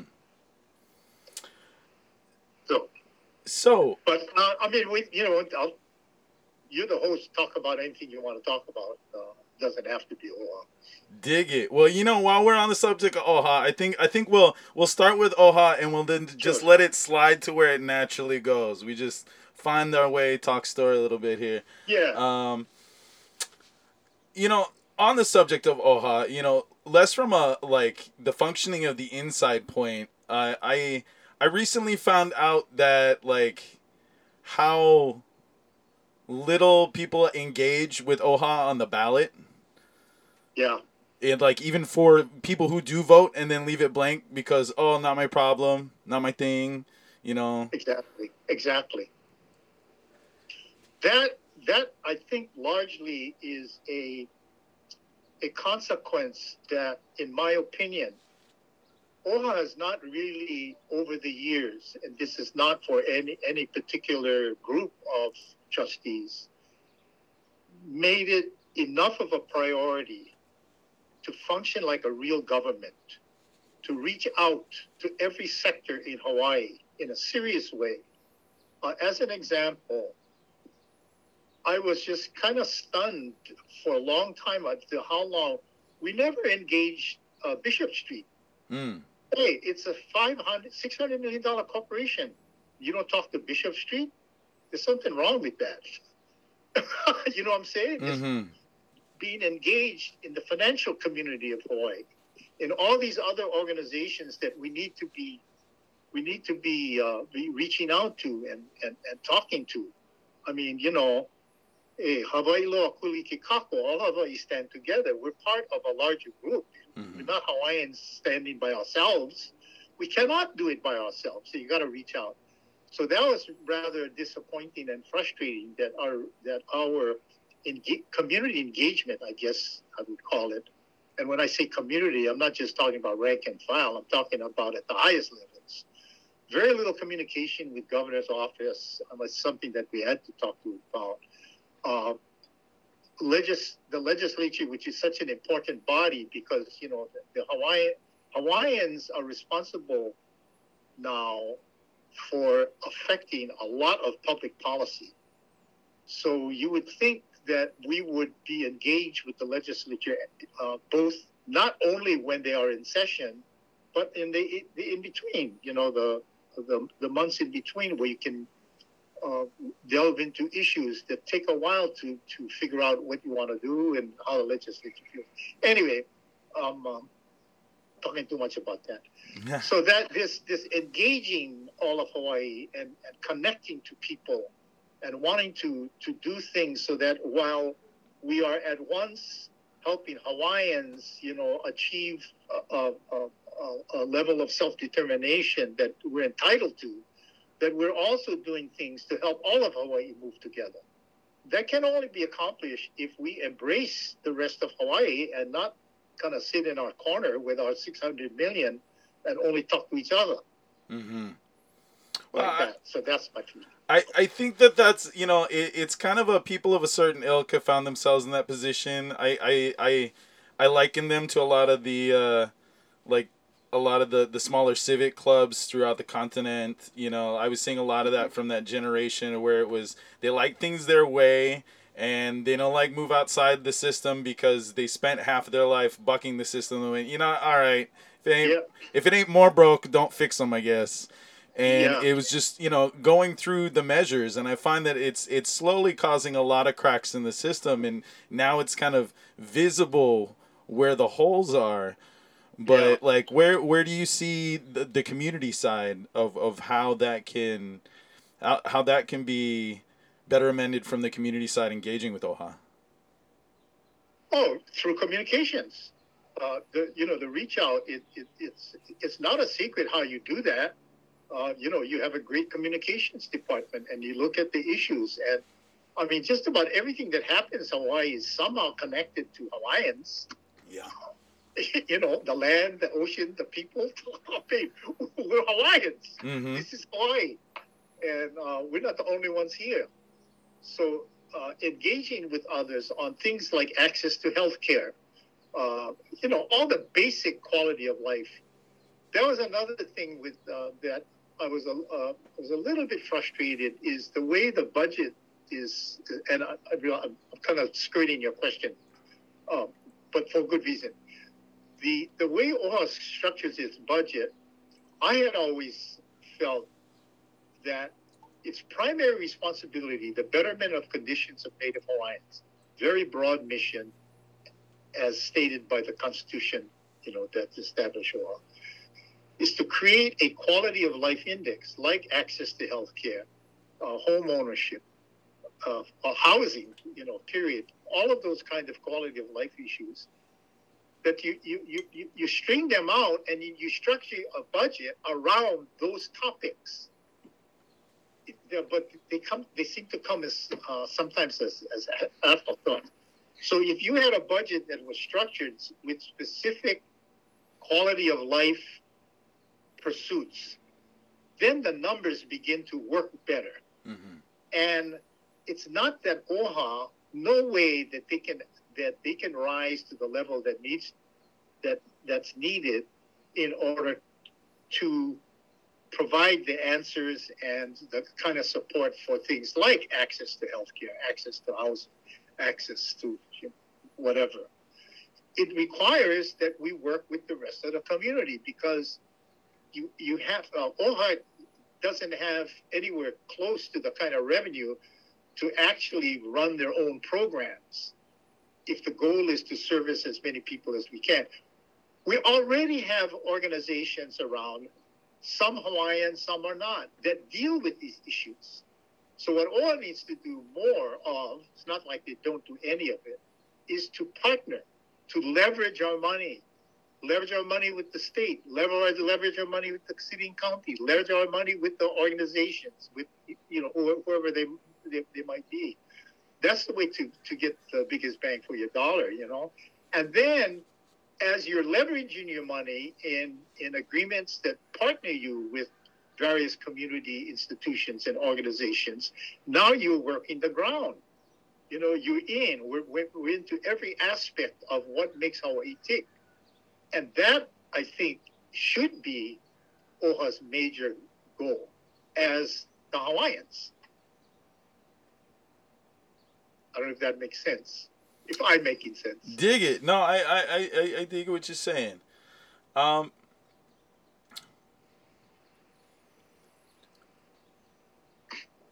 Sorry, I, I Yep. lost the train of thought after confirming that. I was like, uh, where do we go from here? Uh, but no, so um, you know, one thing I actually wanted to ask you, uh, because I'm just starting to get uh, OHA candidates uh, in interviews, and we're, we're about to go to our, our second round interviews where I, I kind of want to ask more relevant and direct questions. And I, and I have to say that, like, OHA's like one of the things that, like, I really have to be honest and say I don't know enough about, and I'm like constantly learning something new.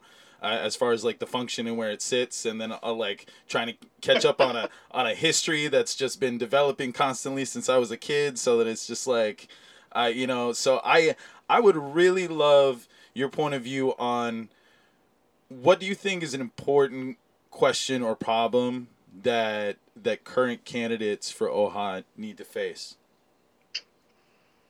Oh boy, you know, for me, it's it's a hard question to answer because my answer might be. I don't mean to sound arrogant. My answer might be above the level of thought.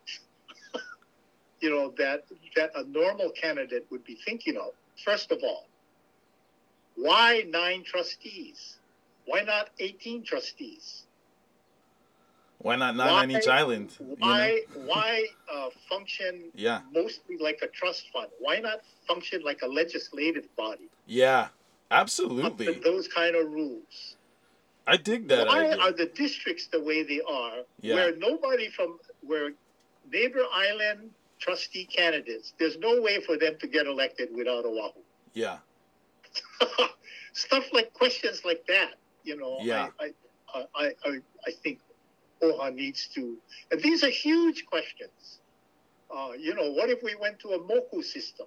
yeah. I you know I was really surprised that for all of my understanding of of what OHA aimed to be, that it wasn't more of like an alderman system that could sit on like a closer level to the street than the city council member.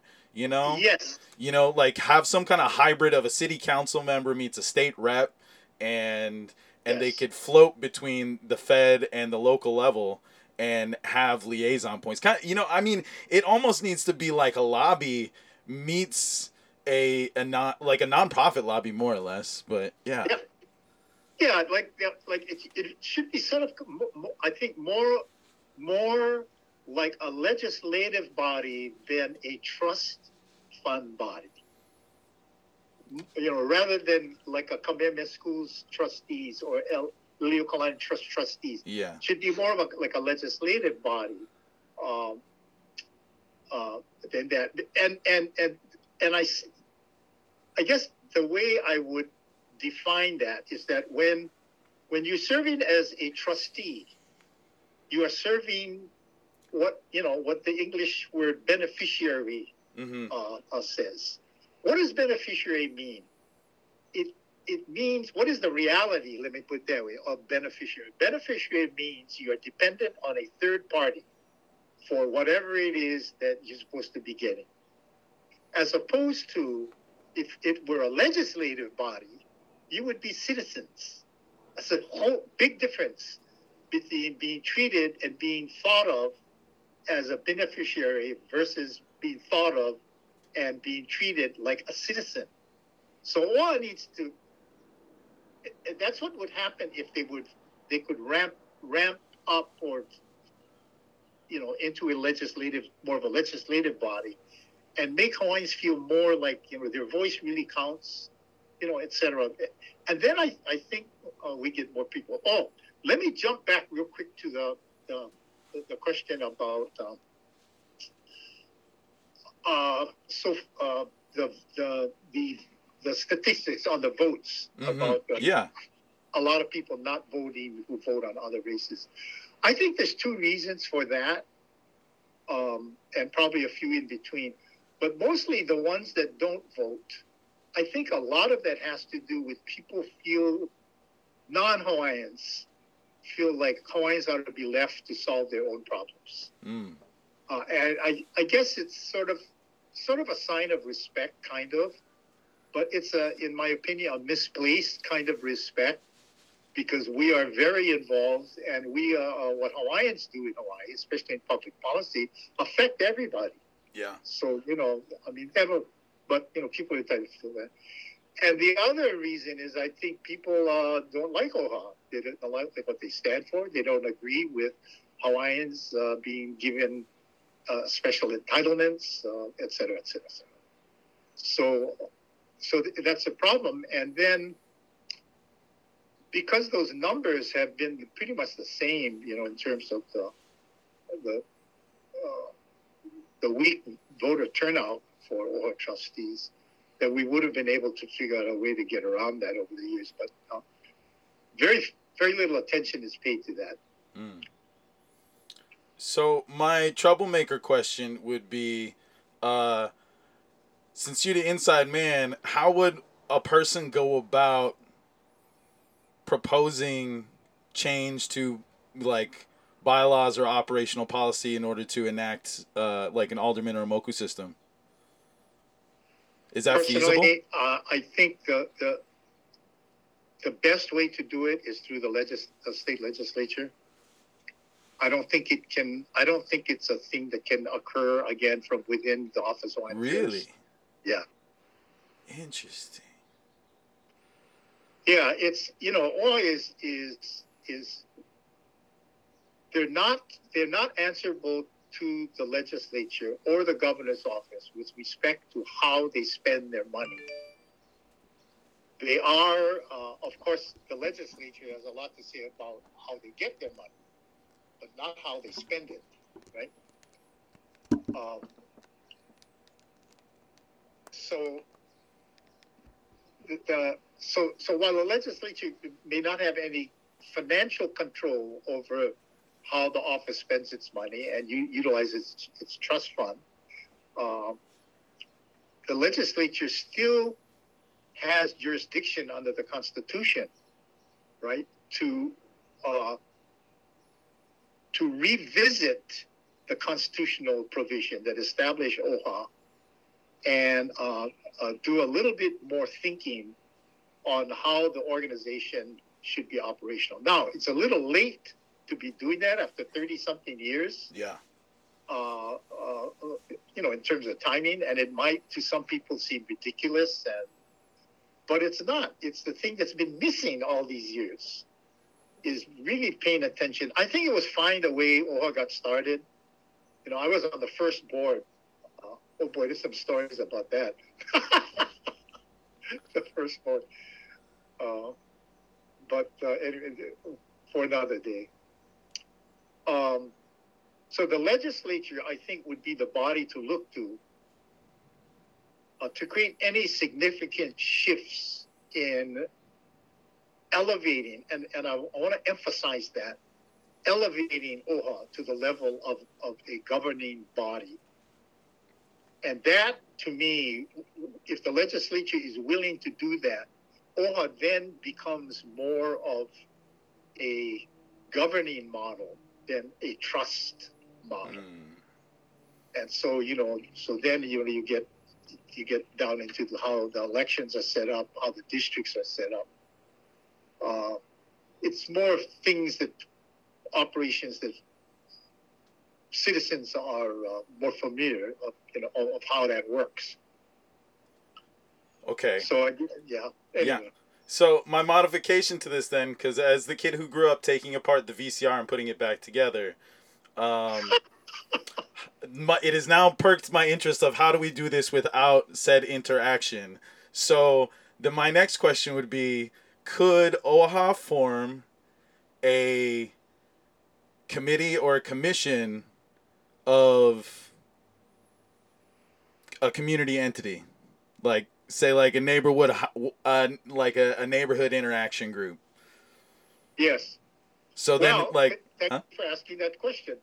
I am uh, half the reason I didn't run for OHA was what I stated. I didn't think that what I was trying to do could be done from within the organization, and instead I felt uh, my time is better spent. I'm I'm launching a private nonprofit organization, a foundation actually.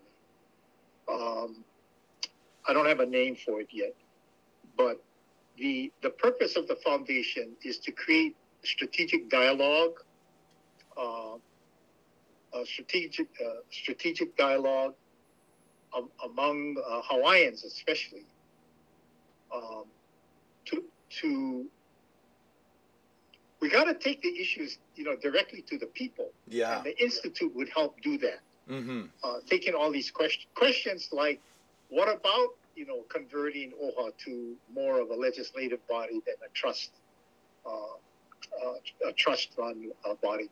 Those kinds of questions, where the institute would be set up to, as an example, one uh, one initiative could be to say pick the top hundred Hawaiian leaders, leaders of Hawaiian ancestry, uh, from not just uh, political leaders, but you know leaders in sports, in medicine, in business, and work out a series of of real fundamental questions that, in the end, is asking a person, what does self-determination look like to you for Hawaiians? What should it look like for Hawaiians?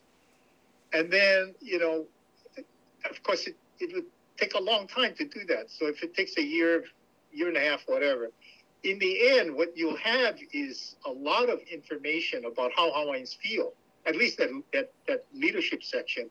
Then there are other things we can do to, to, to try to figure out where Hawaiians, so that when somebody gets up and says, I speak on behalf of the Hawaiian community, you don't have to say, wait a minute, what do you mean by the Hawaiian community?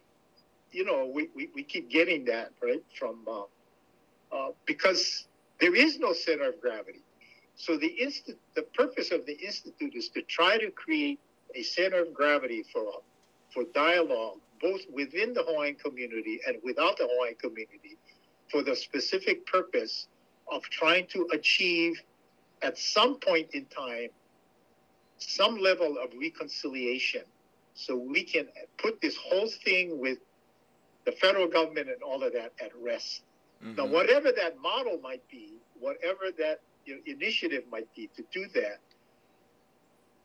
the institute hopefully can come out and, again, through communications and, and, and studies and whatnot, we can we can actually accurately express this is what the Hawaiian people would like to see happen. Yeah, I, I you know I, I really dig that idea. I feel that you know I, I sat on a couple economic development forums over the past month because they're doing the CEDS thing, and you know I was I was very I was very taken aback for how small of a community to actually get data from. Like case in point from Maui when I was when I was on that one, I was like, well, why don't you just poll all nine thousand people on Molokai? Like, why are we only talking Yeah. to fifty people? Yeah, You know, like it's like it's like a really bad version of Nielsen family ratings. You know, you got like one one Hawaiian who gets interviewed who may be the answer on behalf of twenty five people because you know they only send out so many surveys or knock on so many odd doors. Yep. Well, you know, those, those the those the opinion polls and the surveys, you know, a, lo- a lot of that is is determined in terms of the size of the sample, is the, the expense. You don't have to worry about that with all. Well, there's plenty of money to do surveys, and we ought to be doing more surveys. You're right about that. I mean, I like what you're saying. Why not? you know, like uh, one, it wasn't an OHA survey, but like for instance, um, not sure, I think around 2015 when the uh, when the uh, uh, the Mauna Kea issue first exploded. Mm-hmm. You know, the surveys from back then, the Hawaiians were were the optic was that Hawaiians were opposed to the thir- to the 30 meter telescope, and the truth was that when those surveys were done, Hawaiians were really supportive. And the difference was that those who opposed it, and I'm not talking, you know, I'm not supporting or I'm not saying one thing about one way or the other. The um, uh, the ones who opposed it were had great, great skills in managing social media, so they were able to generate the notion that the Hawaiian community was united in opposing the TMT, and out of that came a lot of different issues. Uh, but why not? A, why why wouldn't OHA do a survey on that to find out exactly how Hawaiian feels? Now, this doesn't mean that they have to do. Sometimes surveys get to be a little bit misleading because maybe the survey doesn't, uh, you know, people don't really understand the issue and all that kind of stuff. But uh, yeah, what you suggested, so that would be good. Hawaiian self determination. What do we mean by that? How do you define it? Yeah, I, I, you know, um, since you brought it up, you know, I feel that that's a that's a good segue out of OHA, but still OHA related in terms, I guess, you know, especially per the survey. Like, and I I really do like the fact that you brought brought up that's that statistic just as far as like optics, because as someone who like I support the advent of science and everything that it brings us, but then there's also a respect for like you know where we come from and then like Yeah. seeing it from both sides just because it's like Yeah. you know there there's obviously a lot of good intent from those against it and then we have even though there is a vocal majority that says it's for it a lot of what stands to be gained isn't really in the end like effectively positive you know or like or am i missing something you know because like i the super science nerd in me goes well why would we even put that there if we can put things on the dark side of the moon now like do we really Yeah. need to put it there because like we could set up a moon base like the Yeah. chinese are already growing uh, uh, vegetables on the dark side of the moon we could be parking right next to them another excuse to watch the chinese people love that Yeah. yeah, yeah, yeah, yeah. That's right. Well, the, the the issue for me on the TMT is um, how do you validate a claim of cultural injury? Okay, right? Because it's the, uh, uh, the uh, uh, those who are opposed to it are claiming a lot of cultural injury. Uh, I don't I don't want to get into the weeds, but there was this thing called the Battle of Kuamo'o. hmm Okay, you know where I'm going with Yeah. this, right? The Battle of Kuamo'o basically did away with the priesthood. And the priesthood was the one government body that would rule on things on the kapu. Right? They would rule on the that's all gone now. So who do we have that says a kapu is valid or not? Or a kapu is correct or not? Uh, nobody. So what's happened, in my opinion, over the, the uh, in recent years, the last 10 years, is people have been making stuff up and not challenged. You know, I have to agree uh, with with part of that notion. You know, when when a lot of the the amount of movement stuff was starting, one of the biggest things that kept me from like participating in the beginning was there was a lot of charlatans that came out because wherever there's a power vacuum and money to be made people show up you know? And that was kind of like the advent of the the second coming of the like weird Silicon Valley guru that just changed their life overnight and just oh my god fell in love with the Aina. I'm totally Hawaiiana transformed. And then they you know they're now priestess Shelley whatever and you know they they control a contingent of thought you know so it's Right. it's it, you know it, and I saw that it was a lot of hard work for the real kumus that were involved because they were they were focused just they it was blinders on focus on the prize and so they were trying to do their best but then on the outside you have these influencers and these people banking off of this because it was an opportunity just like standing Yes. rock just like most of the other protests on the continent. Like i mean that's one thing that i i, I find that happened over the last last three election cycles really hard with how how easy the general public of America has figured out how to unlock influencing is that mm. we now have like all of these echo chambers. And once it's established by one person who gets retweeted enough they're seen as an authority whether they actually have any authority or not Absolutely, yeah, uh, yeah. You're right. You're absolutely right. Yeah. So, so, so this business of uh, of uh, of validating, and there is a way to validate, but you have to have a body that is positioned with authority to exercise that validation process. And the validation process basically involves three things.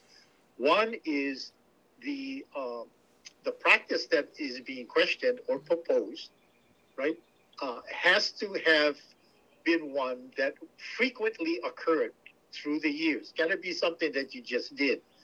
Yes, you can you can create a culture is is is evolutionary. So, but if you're going to do something new, introduce something new into the culture as a cultural practice, you got to say that. You got to say, "Oh, I just invented this, and you know what? This is uh, uh, this is the way it should have been for the last 300 years." All right. So one is the frequency. Um, uh, second is the chance.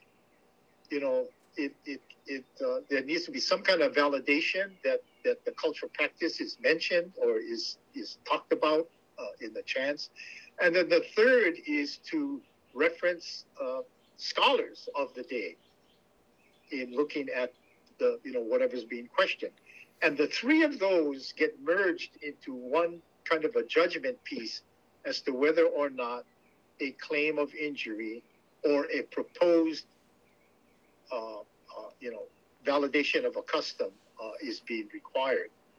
And so all of that stuff is already there. Uh, it's just that we uh, we have not yet seen fit, and uh, unfortunately, OHA turned down an opportunity, you know, that I wanted to, to try to do to establish such a body like that.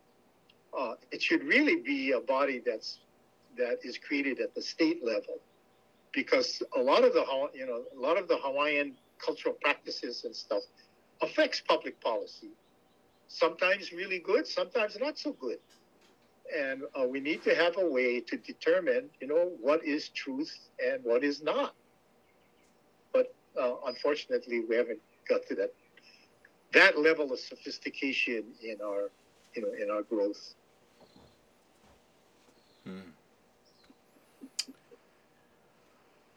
Well, I think I think that was a, a, enough in the weeds on TMT because like I, I I I absolutely appreciate your your moderate sensibility on it because like I mean that's that's really that's been the hardest part for me, you know, is that like I know what they're trying to say when they're fighting against it those with with with with any good intent in their heart for Yeah. it Yeah. but and both sides have, are, are, passionate, you know, Yeah. about how to build the. On the side of the support of the TMT, it's not so much the TMT. It's, it's they go back to the night of Po, you know, the creation, and reaching out to, uh, to, to get to the place where we started, where our ancestors, you know, were birthed. That is that is a huge part of the culture. But that part, and the TMT, you know, like let me put it this way the most astounding thing when Captain Cook came of the new of the of the stuff that he brought, you know, the, you know, like Hawaiians blew their mind to have metal to make weapons and mhm. you know and wood and all of that. But the one thing for the for especially the the, uh, the warrior class, the ali'i, was binoculars. The binoculars blew them away because you could see. yeah Well, so the TMT kind of fun, you know, would have, from a Hawaiian perspective, would function like that, allow us to see back in time, to go back, you know, to the night of Po. I always thought that was a really fascinating uh, alternative, uh, you know, a fascinating reason to support, you know, the TMT. Mhm. It, it becomes our our binocular system.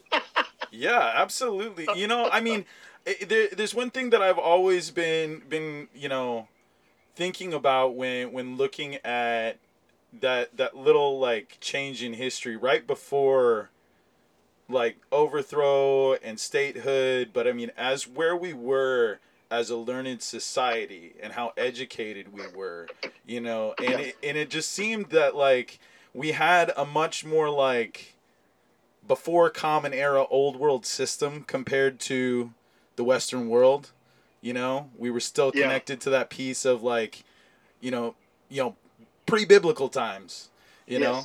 And so and i think that there was a lot you know there was a lot more openness of culture because of that. I think that that we you know it seemed to be and especially like reading what books are still available or at least have been scanned now is that Right. like there was a leaning towards elevated you know engagement with higher thought. And and it wasn't always this clear cut like religious or deities or anything. It was it was very much like being in old world egypt in that sense of just like Oh, people yeah, have gods yeah. people you know it's it's things you do you know and so and then it just didn't completely define people because as a community that's what Im- mattered more on that tribal level of community Right.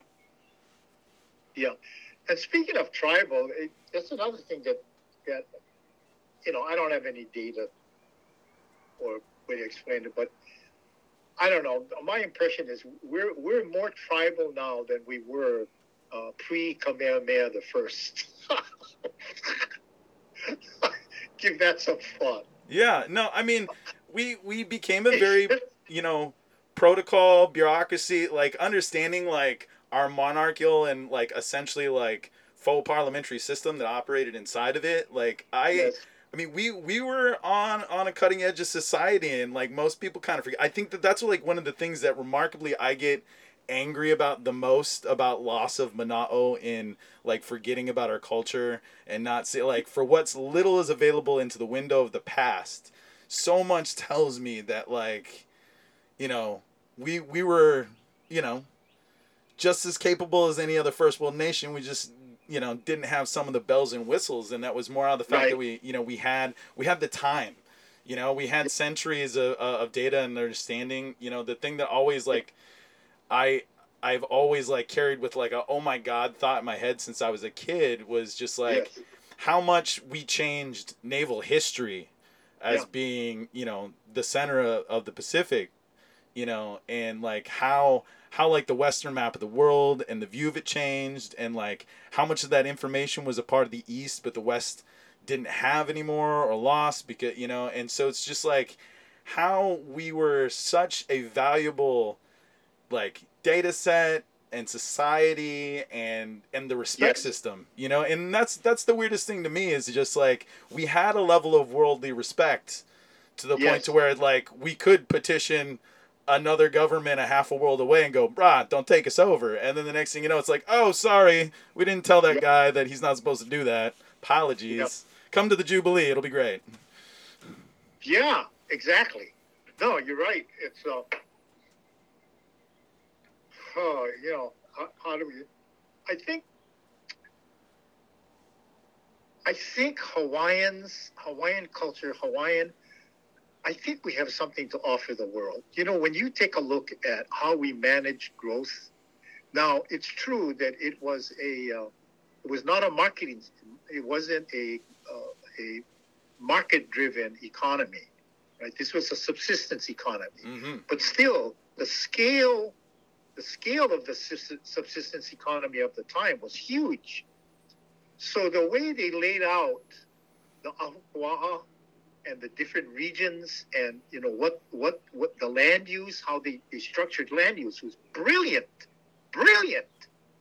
I mean, the quality of life was great if you were to take those same concepts, you know, of what the uplands are for, what the mountaintops are for, Mm-hmm. yeah, back to the TMT, right? Why am I, all the way down, right? So the ahupua'a is top of the mountain out to the outer edges of the reef, all within the, the ahupua'a. So then, you know, now you get into all the shoreline management stuff.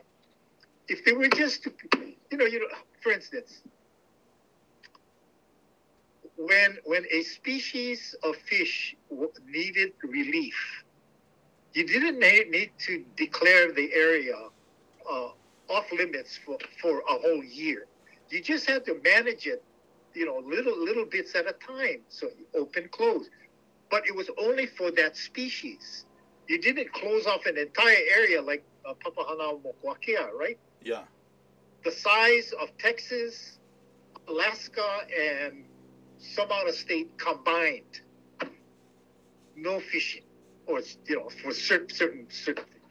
It was they were species specific in in in, in how they managed the fish.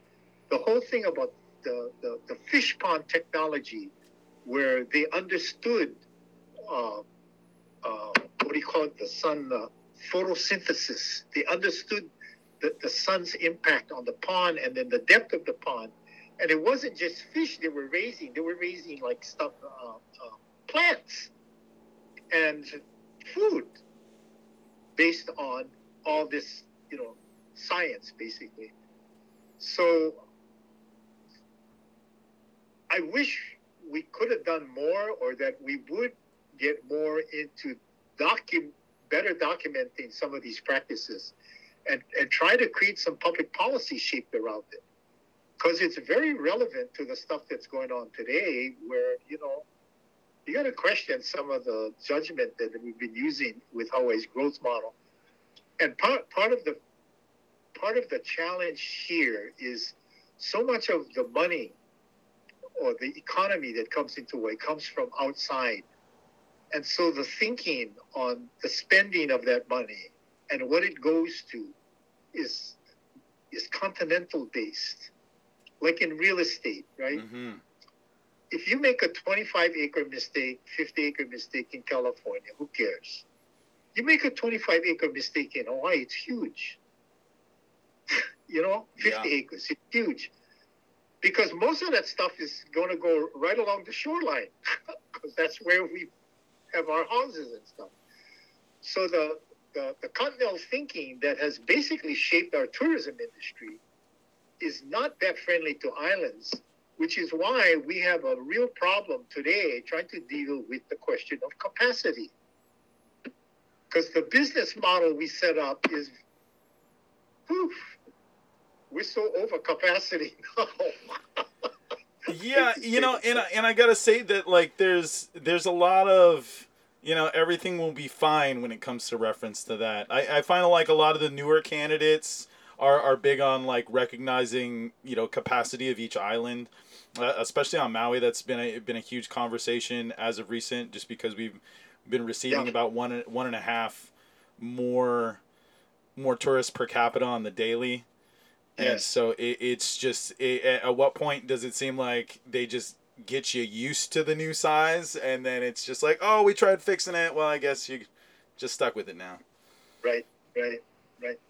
And here again, you know, it all uh, it, it all it all gets down to uh, about running. But just like on the tourism issue, uh, Hawaiians could play a huge role. The I think some people make the mistake that that that Hawaiians are anti-tourism. Well, we're not anti-tourism. We're anti the business model. yeah which is predominantly exploitation so exactly. yeah It's- it's- no yeah no nobody wants to work the plantation anymore Yeah. yeah I mean, we are the people of aloha. You know, Yeah. Given certain, but we, but you know, aloha aku, aloha mai. You aloha, aloha aku, and the, it has to be the aloha got to be returned. It's not a one-way street. mm-hmm. Pe- People mistake that about aloha that you just throw aloha out there and uh, whatever happens happens. No, no, no. That's not the way it works. At least not the way it's supposed to work. So when we say aloha to, to people and welcome them into our land, then we also, that model also has to include respect for that land and respect for how that land is used and the growth model. And instead of this bimodal distribution of wealth that the current model perpetuates, you know, it'd be nice to see a model where everybody was winning. Mm-hmm. And a Hawaiian, I think a Hawaiian vision of how this industry ought to work would benefit everybody without getting into, you know, specifics about it. But they're just ways. But we are still the people of aloha. You know, when you get to the one on one basis, I don't see any Hawaiians, you know,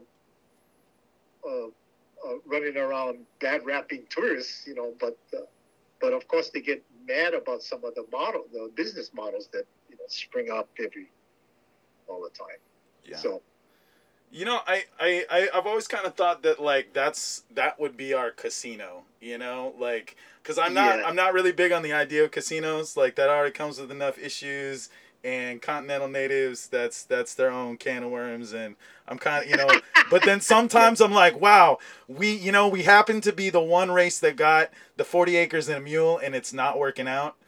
And it's just like we're res- like hmm you know so like that there's always been this like weird area as far as like being kanaka and just looking at the like how the different indigenous systems were were treated in in like the handout category.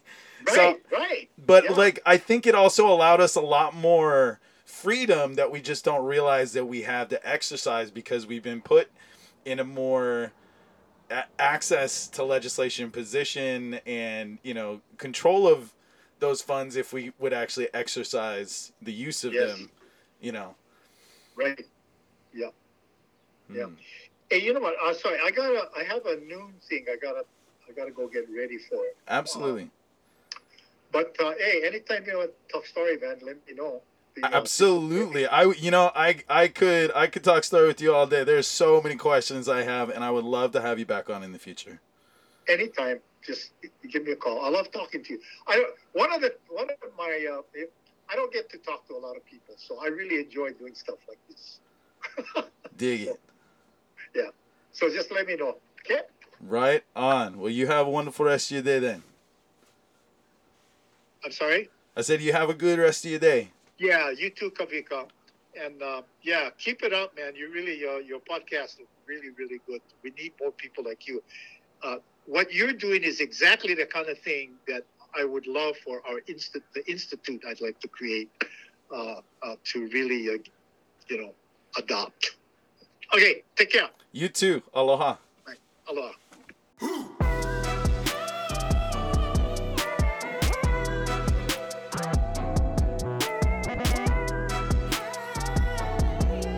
Rabbit Holes is a Manavakal production. This episode was produced by Kawika Hoke and Sarah Rodriguez. Make sure to subscribe and follow on your favorite podcast platforms to add our weekly episodes to your queue.